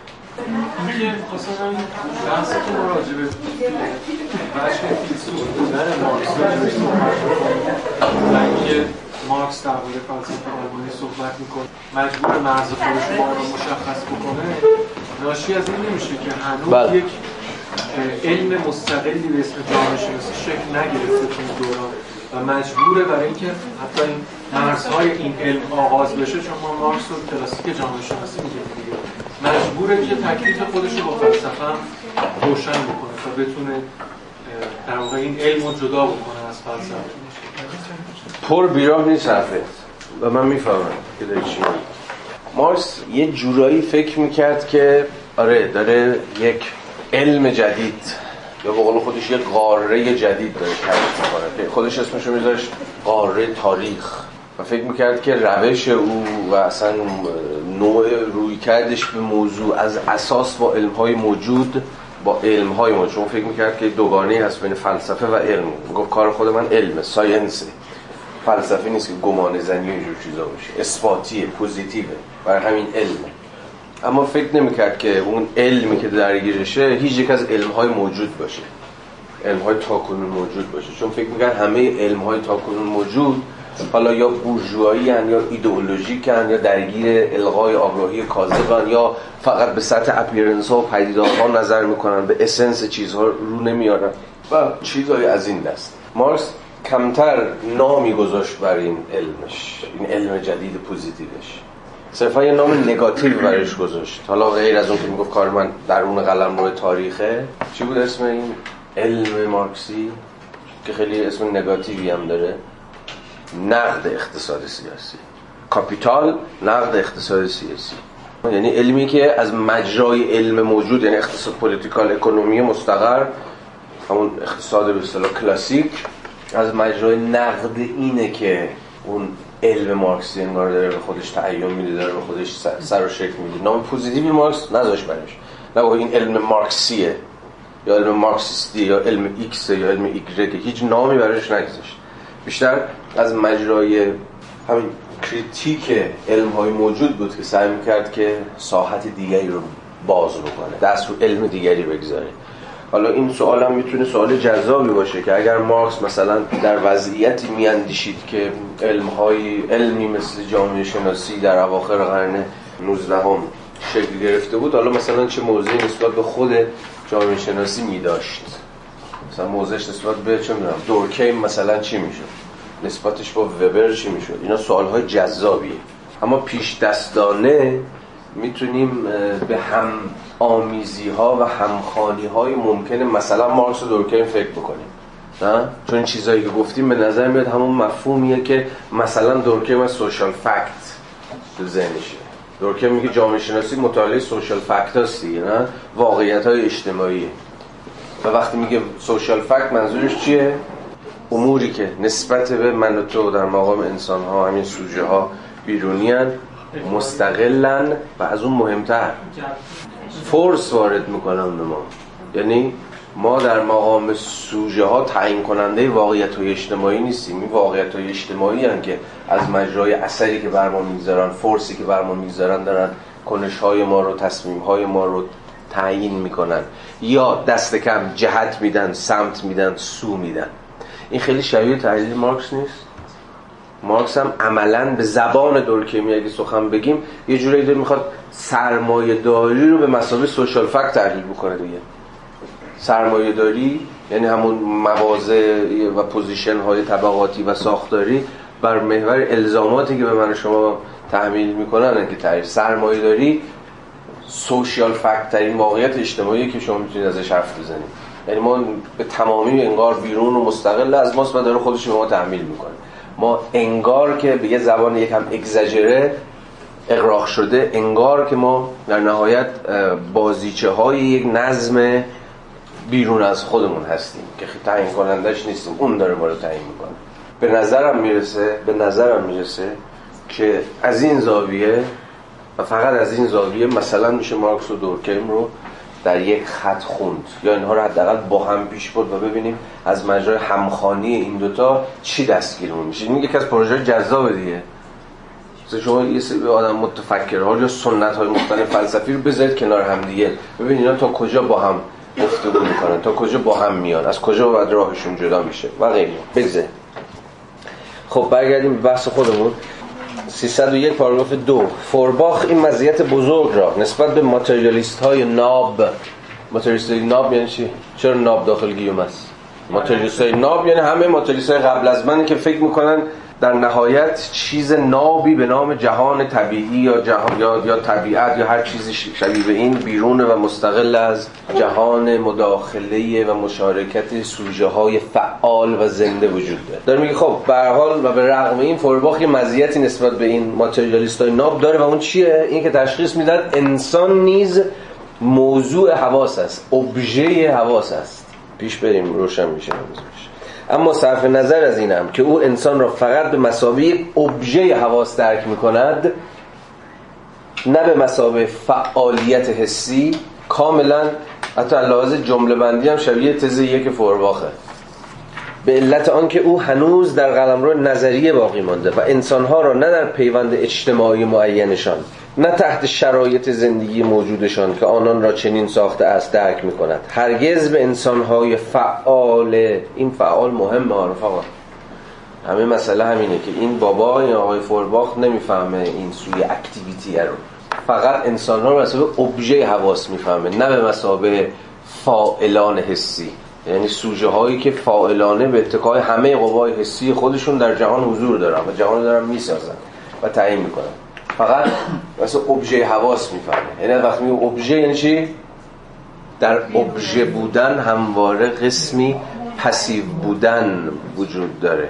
همین انفعال وجود داره. مفعول بودن وجود داره. داره میگه فقط به مسابقه ابژکت می‌فهمه خود انسان ها رو.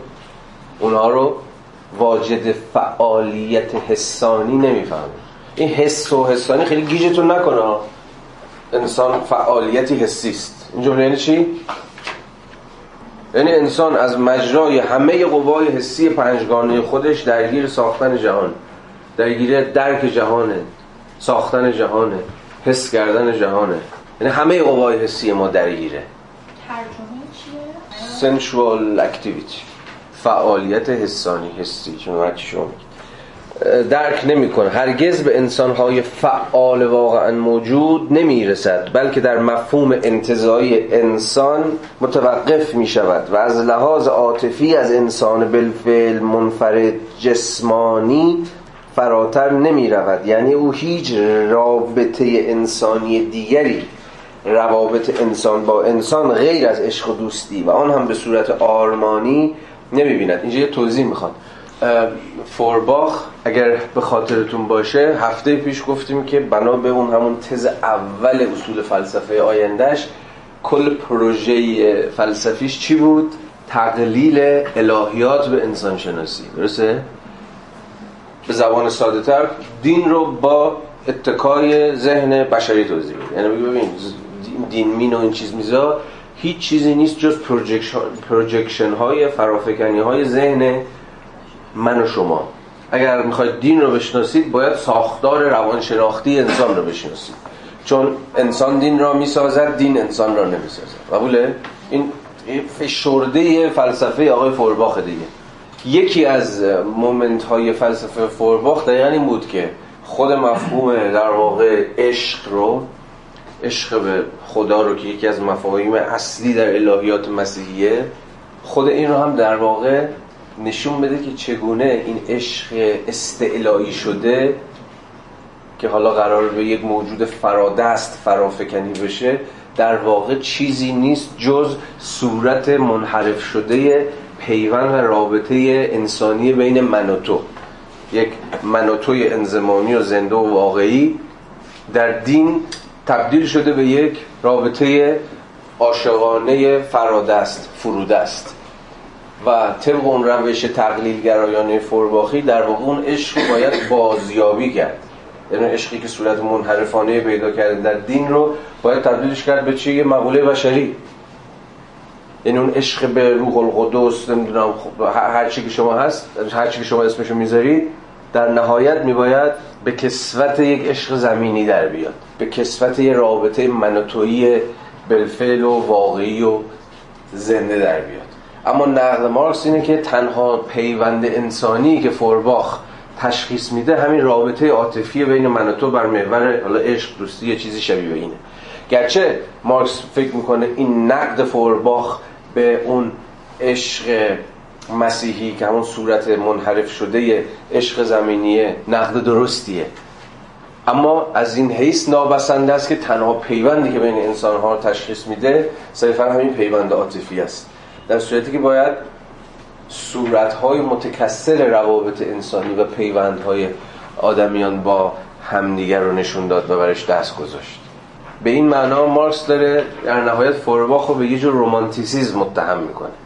که اگر از پیوند انسانی هم یه جا حرف می‌زنه اگر از سطح تحلیل انسان منفرد منزوی و تنها خارج میشه تنها سطحی از پیوند که می‌تونه ازش سخن بگه و حرف بزنه و تشخیص بده در سطح یه رابطه عاطفیه. یه رابطه مبتنی بر همین عشق و دوستیه نه مناسبات پیچیده انسان ها در مناسبات زنده و واقعی خودشون.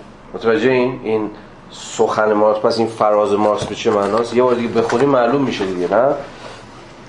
هرگز به انسانهای فعال واقعا موجود نمی‌رسد بلکه در مفهوم انتظایی انسان متوقف می‌شد متوقف می‌شود و از لحاظ عاطفی از انسان بالفعل منفرد جسمانی فراتر نمی رود یعنی او هیچ روابط انسانی دیگری روابط انسان با انسان غیر از عشق و دوستی و آن هم به صورت آرمانی نمی‌بیند.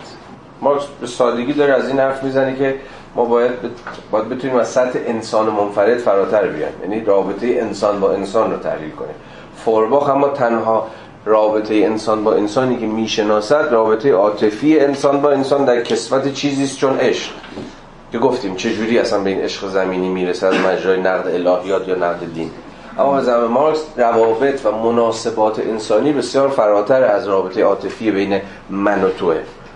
رابطه است مبتنی بر همامیزی ما از مجرای تقسیم کار. آن چیزی که ما رو به هم گره می‌زنه ما رو با هم در پیوند قرار میده به واسطه همکاری هایی است که خود محصول اشکال متفاوت و سطوح متفاوت تقسیم کار در هر فرماسیون اجتماعی.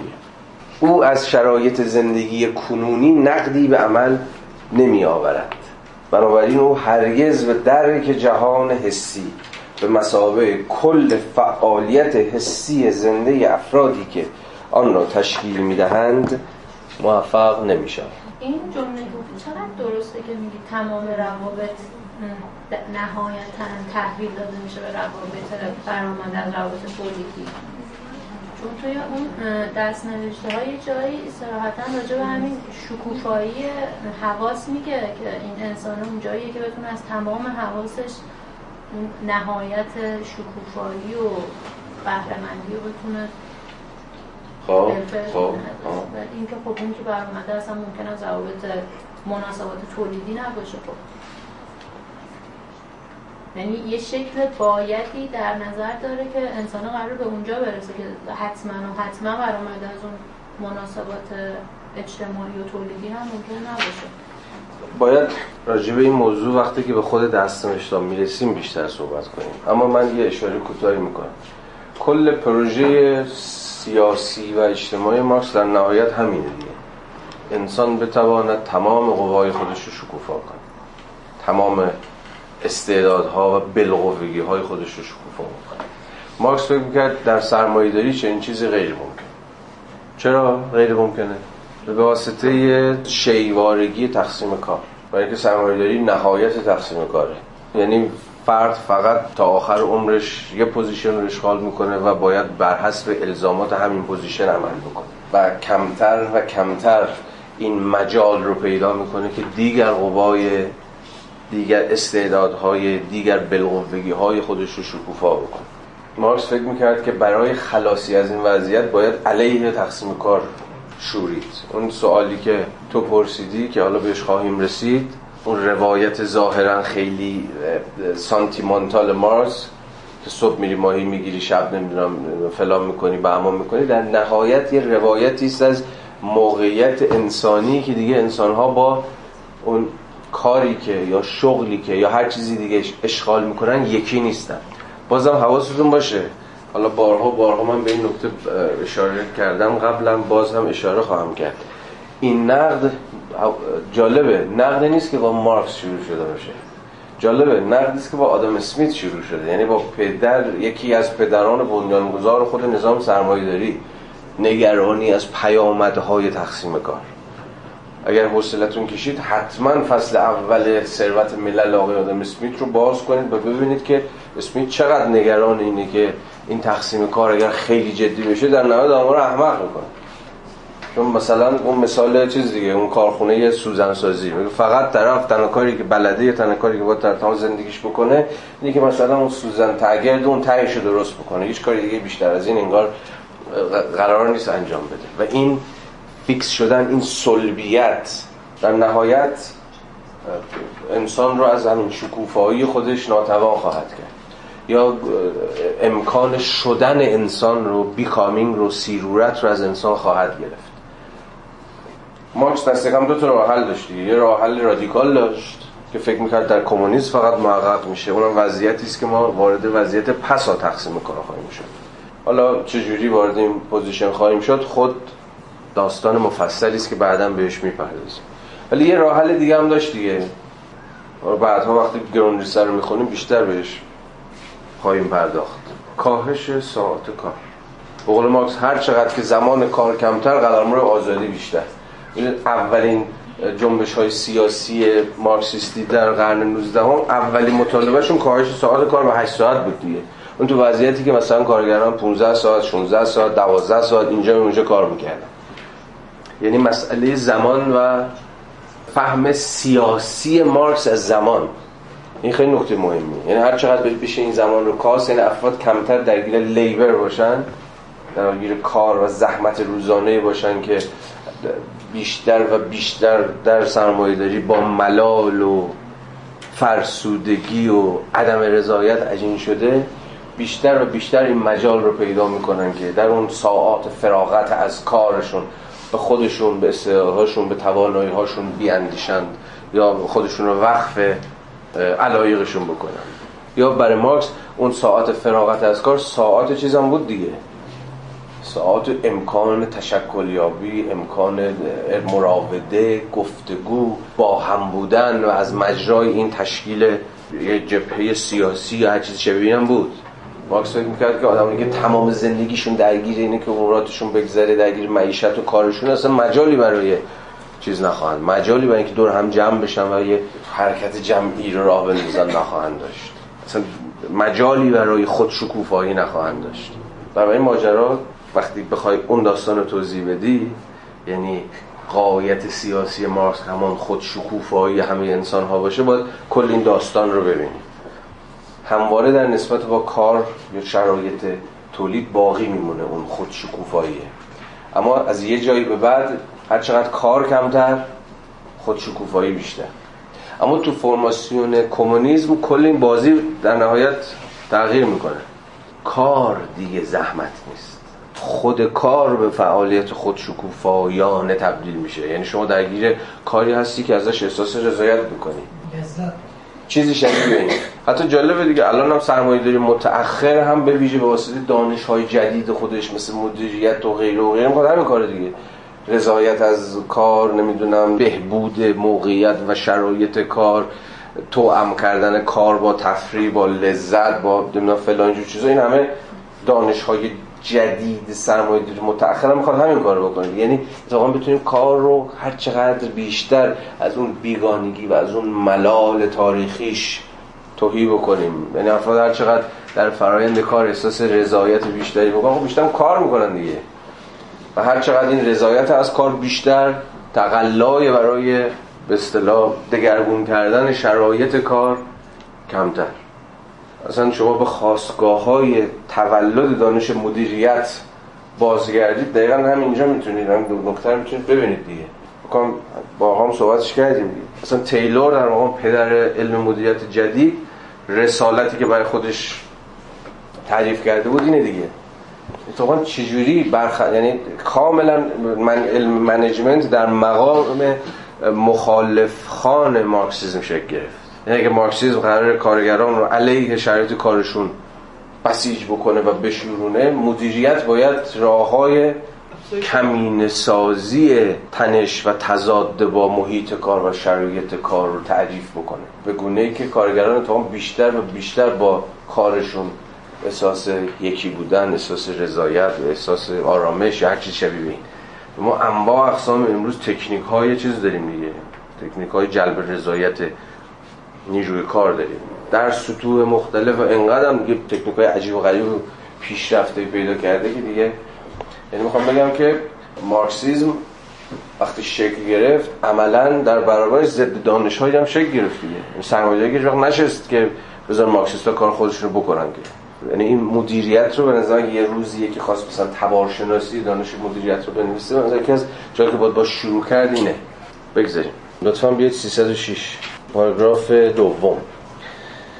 اکنون پس از بررسی این چهار لحظه یا چهار جنبه روابط تاریخی ابتدایی من فقط این رو بگم که قبل از این فراز مارکس از چهار مومنت در اون زندگی واقعی حرف می‌زنه یک تولید وسایل معیشت که انسان ها قبل از هر چیز درگیر تولید وسایل معیشت خودشون میشن. دو از مجرای این تولید وسایل معیشت نیازهای جدیدی رو تولید می‌کنن. سه از مجرای تولید نیازهای جدید درگیر باستولید خود حیات یا خود زندگی میشن و اینجاست که اولین نهاد اجتماعی به نام خانواده شکل می‌گیره. و چهار از مجرای بازتولید شرایط آن چیزی ساخته میشه که مارکس اسمش می‌ذاره social formation ها یا فرماسیون های اجتماعی که در هر دوره تاریخی ما فرماسیون های اجتماعی متفاوتی خواهیم داشت. حالا این چارتا رو داشته باشید اما بحث ما قراره که هم پای مارکس از آگاهی باشید یعنی moment پنجم زندگی اجتماعی اینی که تازه اینجاست که نوبت به آگاهی می‌رسه. اکنون پس از بررسی این چهار لحظه یا چهار جنبه روابط تاریخی ابتدایی در میابیم که انسان از آگاهی نیز برخوردار است. اما حتی از آن آغاز این آگاهی ناب نیست. دوباره مارکس داره تلاش می‌کنه که آگاهی رو از این پیورنس خودش جدا بکنه. از مستقل بودن خودش و خود ایستا بودن خودش جدا آگاهی خود ایستا نیستش. آگاهی مستقل نیستش. آگاهی در خود نیست. این پانویس رو ببینید پانویس دو. رابطه من با محیط پیرامونم همان آگاهی من است. برای مارکس آگاهی همواره در نسبت با محیط پیرامونه همواره در نسبت با شرایط اجتماعی یا هر چیزی شبیه به این. خودیستا که متضاد نه ترجمه اتونومسه. اتونومیس هم یعنی مستقل دیگه. خدایی از خود برایند نیست آگاهی. آگاهی همواره در نسبت با چیزی غیر از خودش ساخته میشه تعین پیدا می‌کنه. اما حتی از آغاز این آگاهی ناب نیست. ذهن یا روح از آغاز گرفتار نفرین متکی شدن به ماده بود که در اینجا به شکل لایه های متلاطم هوا اسوات و خلاصه به صورت زبان پدیدار می شود یعنی آگاهی در کسفت زبان. هر زبان به قدمت آگاهی است. زبان عبارت است از آگاهی عملی و واقعی که برای دیگر انسانها و بنابراین برای من نیز وجود دارد. زبان همچون آگاهی فقط برایند نیاز یا ضرورت و برایند مراوده با سایر انسان هاست متوجهید که مارکس یه نظریه البته خیلی خام و ابتدایی راجع به خود زبان داره اینجا وضع می‌کنه. و فهمش از زبان چیه؟ زبان اساسا کامیونیکیتیوه زبان اساسا ارتباطیه. زبان اصلا برای ارتباط برقرار کردن برای پیوند برقرار کردن که تکوین پیدا کرده. بنابراین کار زبان بیشتر از اینکه توصیف چیزهای بیرون از خودش باشه پیوند دادن آدم ها با هم دیگه است. برای همینه که داره میگه. اصلا برای دیگر انسان هاست که زبان وجود داره. زبان همچون آگاهی فقط برایند نیاز یا ضرورت و برایند مراوده با سایر انسان هاست هر کجا که رابطه وجود دارد برای من وجود دارد. حیوان هیچگاه خود را با چیزی مرتبط نمی کند برای حیوان رابطه اش با دیگران به مسابقه یک رابطه وجود ندارد.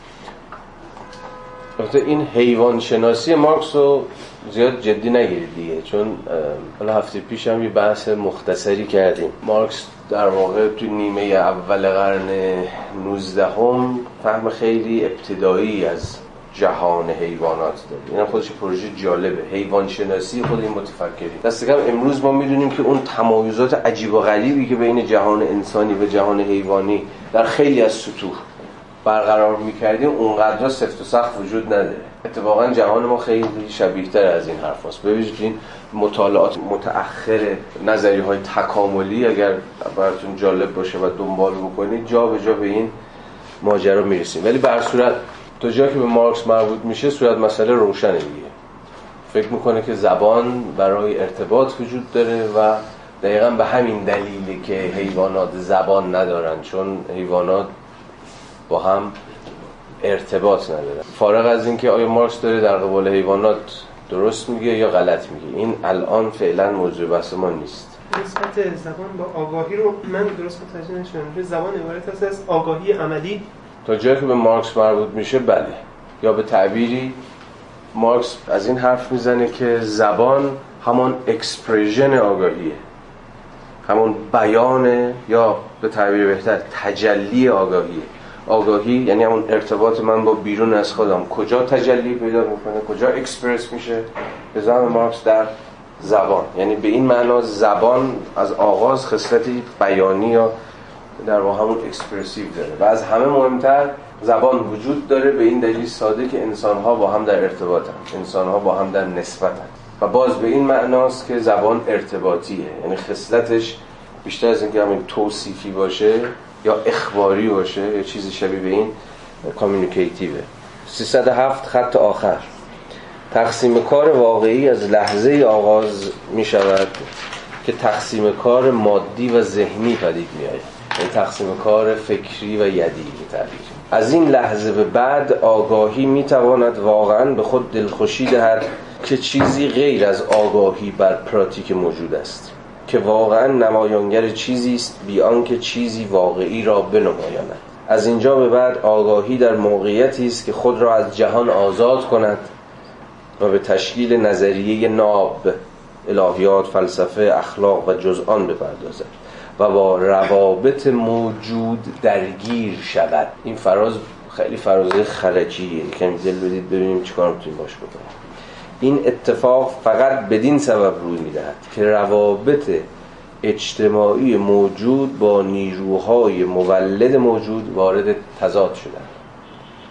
خب دوباره برگردیم به اول فراز. ادعای اولش که روشن. اصلی ترین تقسیم کار تقسیم کار بین کار یدی و کار فکری. در اینجا ما انگار وارد دو تا ساحت متفاوت میشیم. از اینجا به بعد یعنی از این لحظه که تقسیم کاری داریم بین قلمرو کار یدی و کار فکری اتفاقی برای آگاهی میفته. آگاهی می می‌تواند هم نگاه کنید بولد کرده. آگاهی می‌تواند واقعا به خود دلخوشی دهد که چیزی غیر از آگاهی بر پراتیک موجود است. این یعنی چی؟ کی تفسیر می‌کنه؟ باز می‌تونه بیرون وایسه و به که من خودم می‌تونم به اون علم ناب برسم. نظرم این از اینجا میاد که هفته پیش هم گفتیم گفتیم که مارکس بچه متفاوت انسان با سایر موجودات رو در تولید می‌دونه و اون روابط اقتصادی و روابط تولیدی و اصل می‌دونه.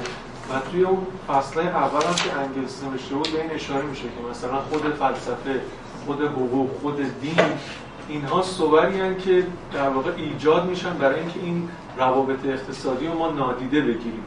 یعنی اینا یک تفسیر جدیدی هن، یک آگاهی جدیدی هن که به وجود میاد تا ما اون سویه اصلی رو نادیده بگیریم. این آگاهی هم که اینجا میگه آگاهی در واقع آگاهی پراتیک منظورش می‌کنم از همون میاد. دیگه؟ چیزی که تو ذهن منه اینه که آگاهی می‌تواند احتمال داره یعنی دیترمینیست می‌تونه کاندیشنره که میشه در واقع اون موقع که تقسیم کار رخ میده یه آگاهی بیش از آگاهی واقعی بیش از چیزی که کار لیبری که اونجا وجود داره ما بتونن انسان ها بتونن فکر بکنن و به اون آگاهی واقعی برسن. اوکی. این که تحت تاثیر شرایط موجود نیست دیگه و خودش یک جوری غیر تاریخی شده اینجور شناختی. و می‌تونه از بالا به قضیه این پاسخ آخر به نظرم پاسخ خوبیه. ببینید باز می‌تونه یه آگاهی معطوف به یه آگاهی مکانیکی باشه آگاهی پراتیک که اینجا مورد اشارش هست. که صرفا به شکل مکانیکی در تولید یا چیز مسئله مادی پیش میاد ولی نمی‌تونه خلاق باشه. نمی‌تونه یک در واقع همینجا اشاره داره میگه که الهیات یا فلسفه قوای ذهنی رو پرورش بده. اوکی مرسی. خب حالا منم فهم خودم میگم. باز به رغم پیچ که مارکس داره میده منظورش رو خیلی سریح می‌تونیم متوجه بشیم از مجرای خود حرفایی که داره می‌زنه. از این لحظه به بعد این مهمه از کدوم لحظه به بعد؟ باید با متن گفتگو کنید.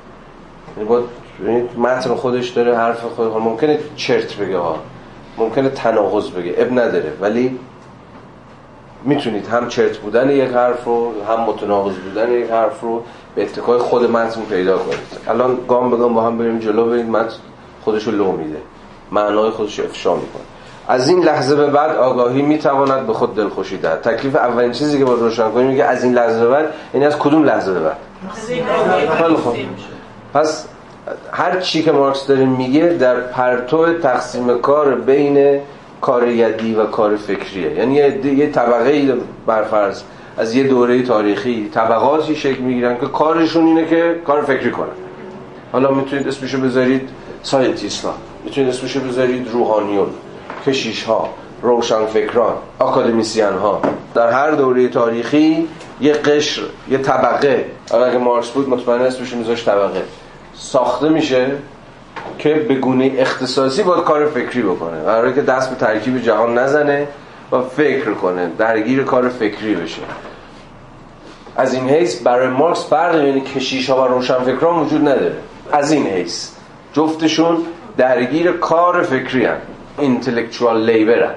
حالا مارکس داره میگه که ببینید پس از این لحظه و از این لحظه تقسیم کار به بعد آگاهی می‌تواند واقعا به خود دلخوشی دهد که چیزی غیر از آگاهی بر پراتیک موجود است. داره تعلیم می‌زنه دیگه یعنی که آگاهی دچار توهم میشه از این مارکس بخواد در, در کاملا باید زبان کنایی مارکس رو درک بکنید ولی کنایی که باز این وسطه.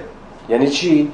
یعنی بله یه حدی از چیز رو پیدا می‌کنه تفکر بعد از این تقسیم کار. حدی از استقلال رو پیدا می‌کنه یا حدی از این که بتونه به خودش دلخوشی بده که چیزی غیر از یا چیزی مستقل از یا چیزی فراتر از پراکسیس موجود است. یعنی نسبتی با واقعیت موجودی که داره درش ان می اندیشه داره درش کار چیزی غیر از اینه چیزی مستقل از اینه. یعنی چی؟ یعنی می‌تونه خودش رو پیور کنه. که واقعا نماینگر چیزی است بی آنکه چیزی واقعی را بنمایاند. یعنی دیگه درگیر نمایاندن چیزهای واقعی تاریخی انزمامی نیست.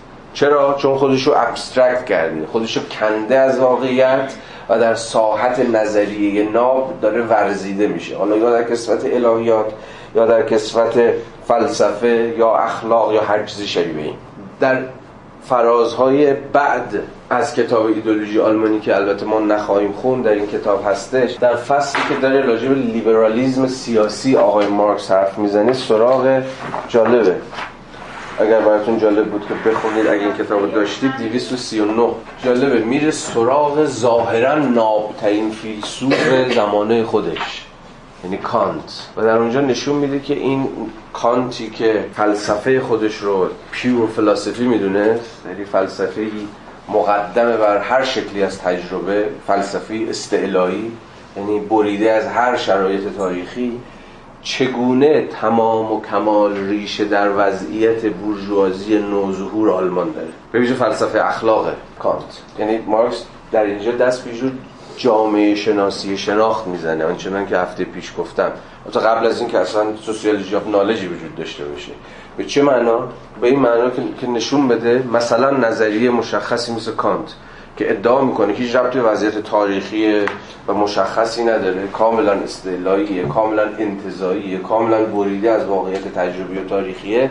شرط امکانش درون یه وضعیت تاریخی که بورژوازی مثلا نوظهور آلمان داره شکل می‌گیره داره پا می‌گیره و اکسپرس می‌کنه خودشو بیان می‌کنه و متجلی می‌کنه خودشو مثلا در نظریه اخلاق کانت.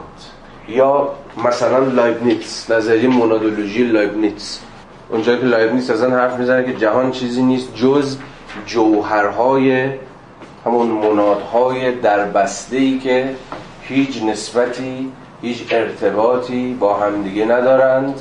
هر منادی یک اتم سربسته است. و در نهایت ارتباطی که بینشون وجود داره به قول لایبنیز چیه؟ یه پری استابلیشمنت هارمونیه یک هماهنگی پیشین بنیاده. یعنی از قبل هماهنگی بین این منادها وجود داره چون منادها کورن دیگه منادها در بستن در پنجره ندارن به بیرون از خودشون در خودن. خب سوال پیش بینه با هم نمی‌خورن؟ اینا تصادف نمی‌کنن با هم دیگه. لایبنیز میگه نه. یه هماهنگی پیشین بنیادی از قبلی وجود داره که در نهایت این منادها رو با هم هارمونایزد می‌کنه. اگر مارکس بود به شما می‌گفت ببین این ظاهر فلسفیشون ظاهر نابشون شما رو فریب نده. این در واقع فقط می‌تونه گویای جامعه بورژوایی آغازین مثلا اروپای غربی باشه. مونادها در واقع همون بورژواهای هستن که درگیر self-interest های خودشونن. هر سوژه‌ای هر فردی هر بورژوایی صرفا سر در پی رفع حوائج و نیازها و اطفاء تمایلات خاص خودشو داره. هیچ دلیل به بیرون از خودش نداره. در خوده و فقط به خود می اندیشه چیزی نیست جز self-interest اما دارم ترجمه می‌کنم دیگه اون نظریه. اما دست نامرئی بازاری وجود داره همون pre-establishment harmony به زبان لایبنیتسی که باعث میشه این افراد خودخواه دهن هم دیگه رو صاف نکنن. اتفاقا با هم در یه هماهنگی باشن. با هم بدون هیچ طرح و نقشه ولی هماهنگ عمل بکنن. این معنیش چیه؟ می‌خوام این تقلای مارکس رو توی جامعه شناسی شناختش بهتون نشون بدم. یعنی به رغم اینکه به نظر میاد این نظریه های فلسفی نابن پیورن یعنی مثلا وابسته به هیچ لحظه تاریخی نیستن کاملا دارن گونه انتظایی اندیشیده میشن ولی سرکله مارکس اگه پیدا بشه میگه بذارید من به شما نشون بدم که این ظاهرا نابترین نظریه ها که به خودشون دلخوشی میدن که می‌تونن چیزی غیر از آگاهی به وضعیت موجود باشن اتفاقا تا کجا در واقعیت موجود ریشه دارن؟ اصلا وضعیت موجود ایجور به مسابقه شرط امکانشون عمل می‌کنه. و خیلی وقتا به مسابقه چیزی بیشتر از شرط امکانشون عمل می‌کنه. باستاب پیدا می‌کنه کاملا در این نظریه های ناب فلسفی و اخلاقی و غیره و غیره. لیبرالیزم رو شما به مسابقه یک نظریه ناب نمی‌تونید بفهمید. شما فقط لیبرالیزم رو به مسابقه شکل آگاهی بورژوازی در حال ظهور در انگلستان قرن مثلا 18 و 19 هم بفهمید. مثلا جان لاک در مقام پدر بنیانگذار لیبرالیسم. مثلا رساله‌ای در باب مدارا. یکی از مهمترین متن‌های آقای لاک. این محصول یه جور کشف و شهود جان لاک نیست که این مدارا چقدر خوبه. یا جامعه میباید بر مبنای تالرنس مثلا اداره بشه یا تنظیم بشه یا هر چیزی. ایده ها از دل واقعیت های اجتماعی برمیاد. جان لاک نمی‌تونست رساله در باب مدارا رو بنویسه مگر بعد از جنگ های سی ساله اروپا. همون جنگ که پروتستان ها و کاتولیک ها دارن دهن هم دیگر سرویس می‌کنن. درو کردن هم دیگر رو. و تنش های به واقع عدم مداراگری خودش رو به شکل تاریخی نشون داده. و اینجاست که ایده مدارا هم حالا در کسفت یک نظریه مستقل خودش رو متعین می‌کنه. یعنی ایده ها رو باید بتونید در نسبت با وضعیت های تاریخیشون بفهمید. شما لویاتان آقای هابز رو نمی‌تونید بفهمید. اصلا ترم وضع طبیعی رو نمی‌تونید بفهمید. مگر اینکه بدونید انگلستان قرن 17 هم که آقای توماس هابز داره درش لویاتان رو می نویسه تا چه پایه قلمرو تعارض بین نیروهای متخاصمه. یعنی اگر جنگ داخلی انگلستان قرن 17 رو نشناسید نمی‌تونید لویاتان هابز رو هم حداقل توضیح بدید که از کجا اومده شرایط امکانش چیه؟ اون وضع طبیعی که داره ازش حرف می‌زنه که انگار دولتی وجود نداره چون دولتی وجود نداره همه دارن همدیگر رو میدارن در قسمت گرگ همدیگه کم و بیش شربیه همون شرایطی که انگلستان در سالهای دهه 1640 و 1650 داره تجربه می‌کنه. هر نظری دیگه که می‌خواید رو اگه مارکس بود. گفت مطرح کنید تا به شما بگم که تا چه پایه در وضعیت تاریخی خودش ریشه داره. با خودش هم میشه. ولی اینجوری تو دور میفته نمی‌تونه نقد کنه. یعنی وقتی خود این نظریه داره مطرح میشه خود این نظریه هم خب. مارکس بهتر از هر کسی می‌دونه که فرزند زمانی خودشه. مارکس بهتر از هر کسی می‌دونه که فقط می‌تونسته در دل تعارضات در حال تکوین و در حال اوجگیری سرمایه‌داری اروپا شکل بگیره. مارکس که نمی‌خواد خودش رو به شکل اصطلاحی بذاره بیرون از تاریخ. مارکسیسم خودش نظری خودش هم کاملا از دل این تنش ها زاده شده. همینجاست که داره میگه دیگه. این جمله آخره و این اینجا دیگه تموم می‌کنیم. اصلا یه جمله داره همینجا که نظریه رو نمیشه از اون زمینه تاریخیشون آره دیگه این چیزی که داریم میگیم. از اینجا به بعد آگاهی در موقعیتی است که خود را از جهان آزاد کند و به تشکیل نظریه ناب الهیات فلسفه اخلاق و غیره بپردازد و با روابط موجود درگیر شود. این جمله مهمیه. یعنی داره میگه نظریه ها نیز با روابط موجود درگیر میشن. با روابط موجود از سر تعارض در میان. لیبرالیزم در قرن 17 هم چنین کارکردی داشت. لیبرالیسم جان لاک در تعارض با وضعیت انگلستان زمان خودش بود. نظریه پیشروی بود. دقیقا به این دلیل می‌تونست با زمانی خودش درگیر بشه که محصول زمانه خودش بود. چیزی انتظایی و از بیرون نبود.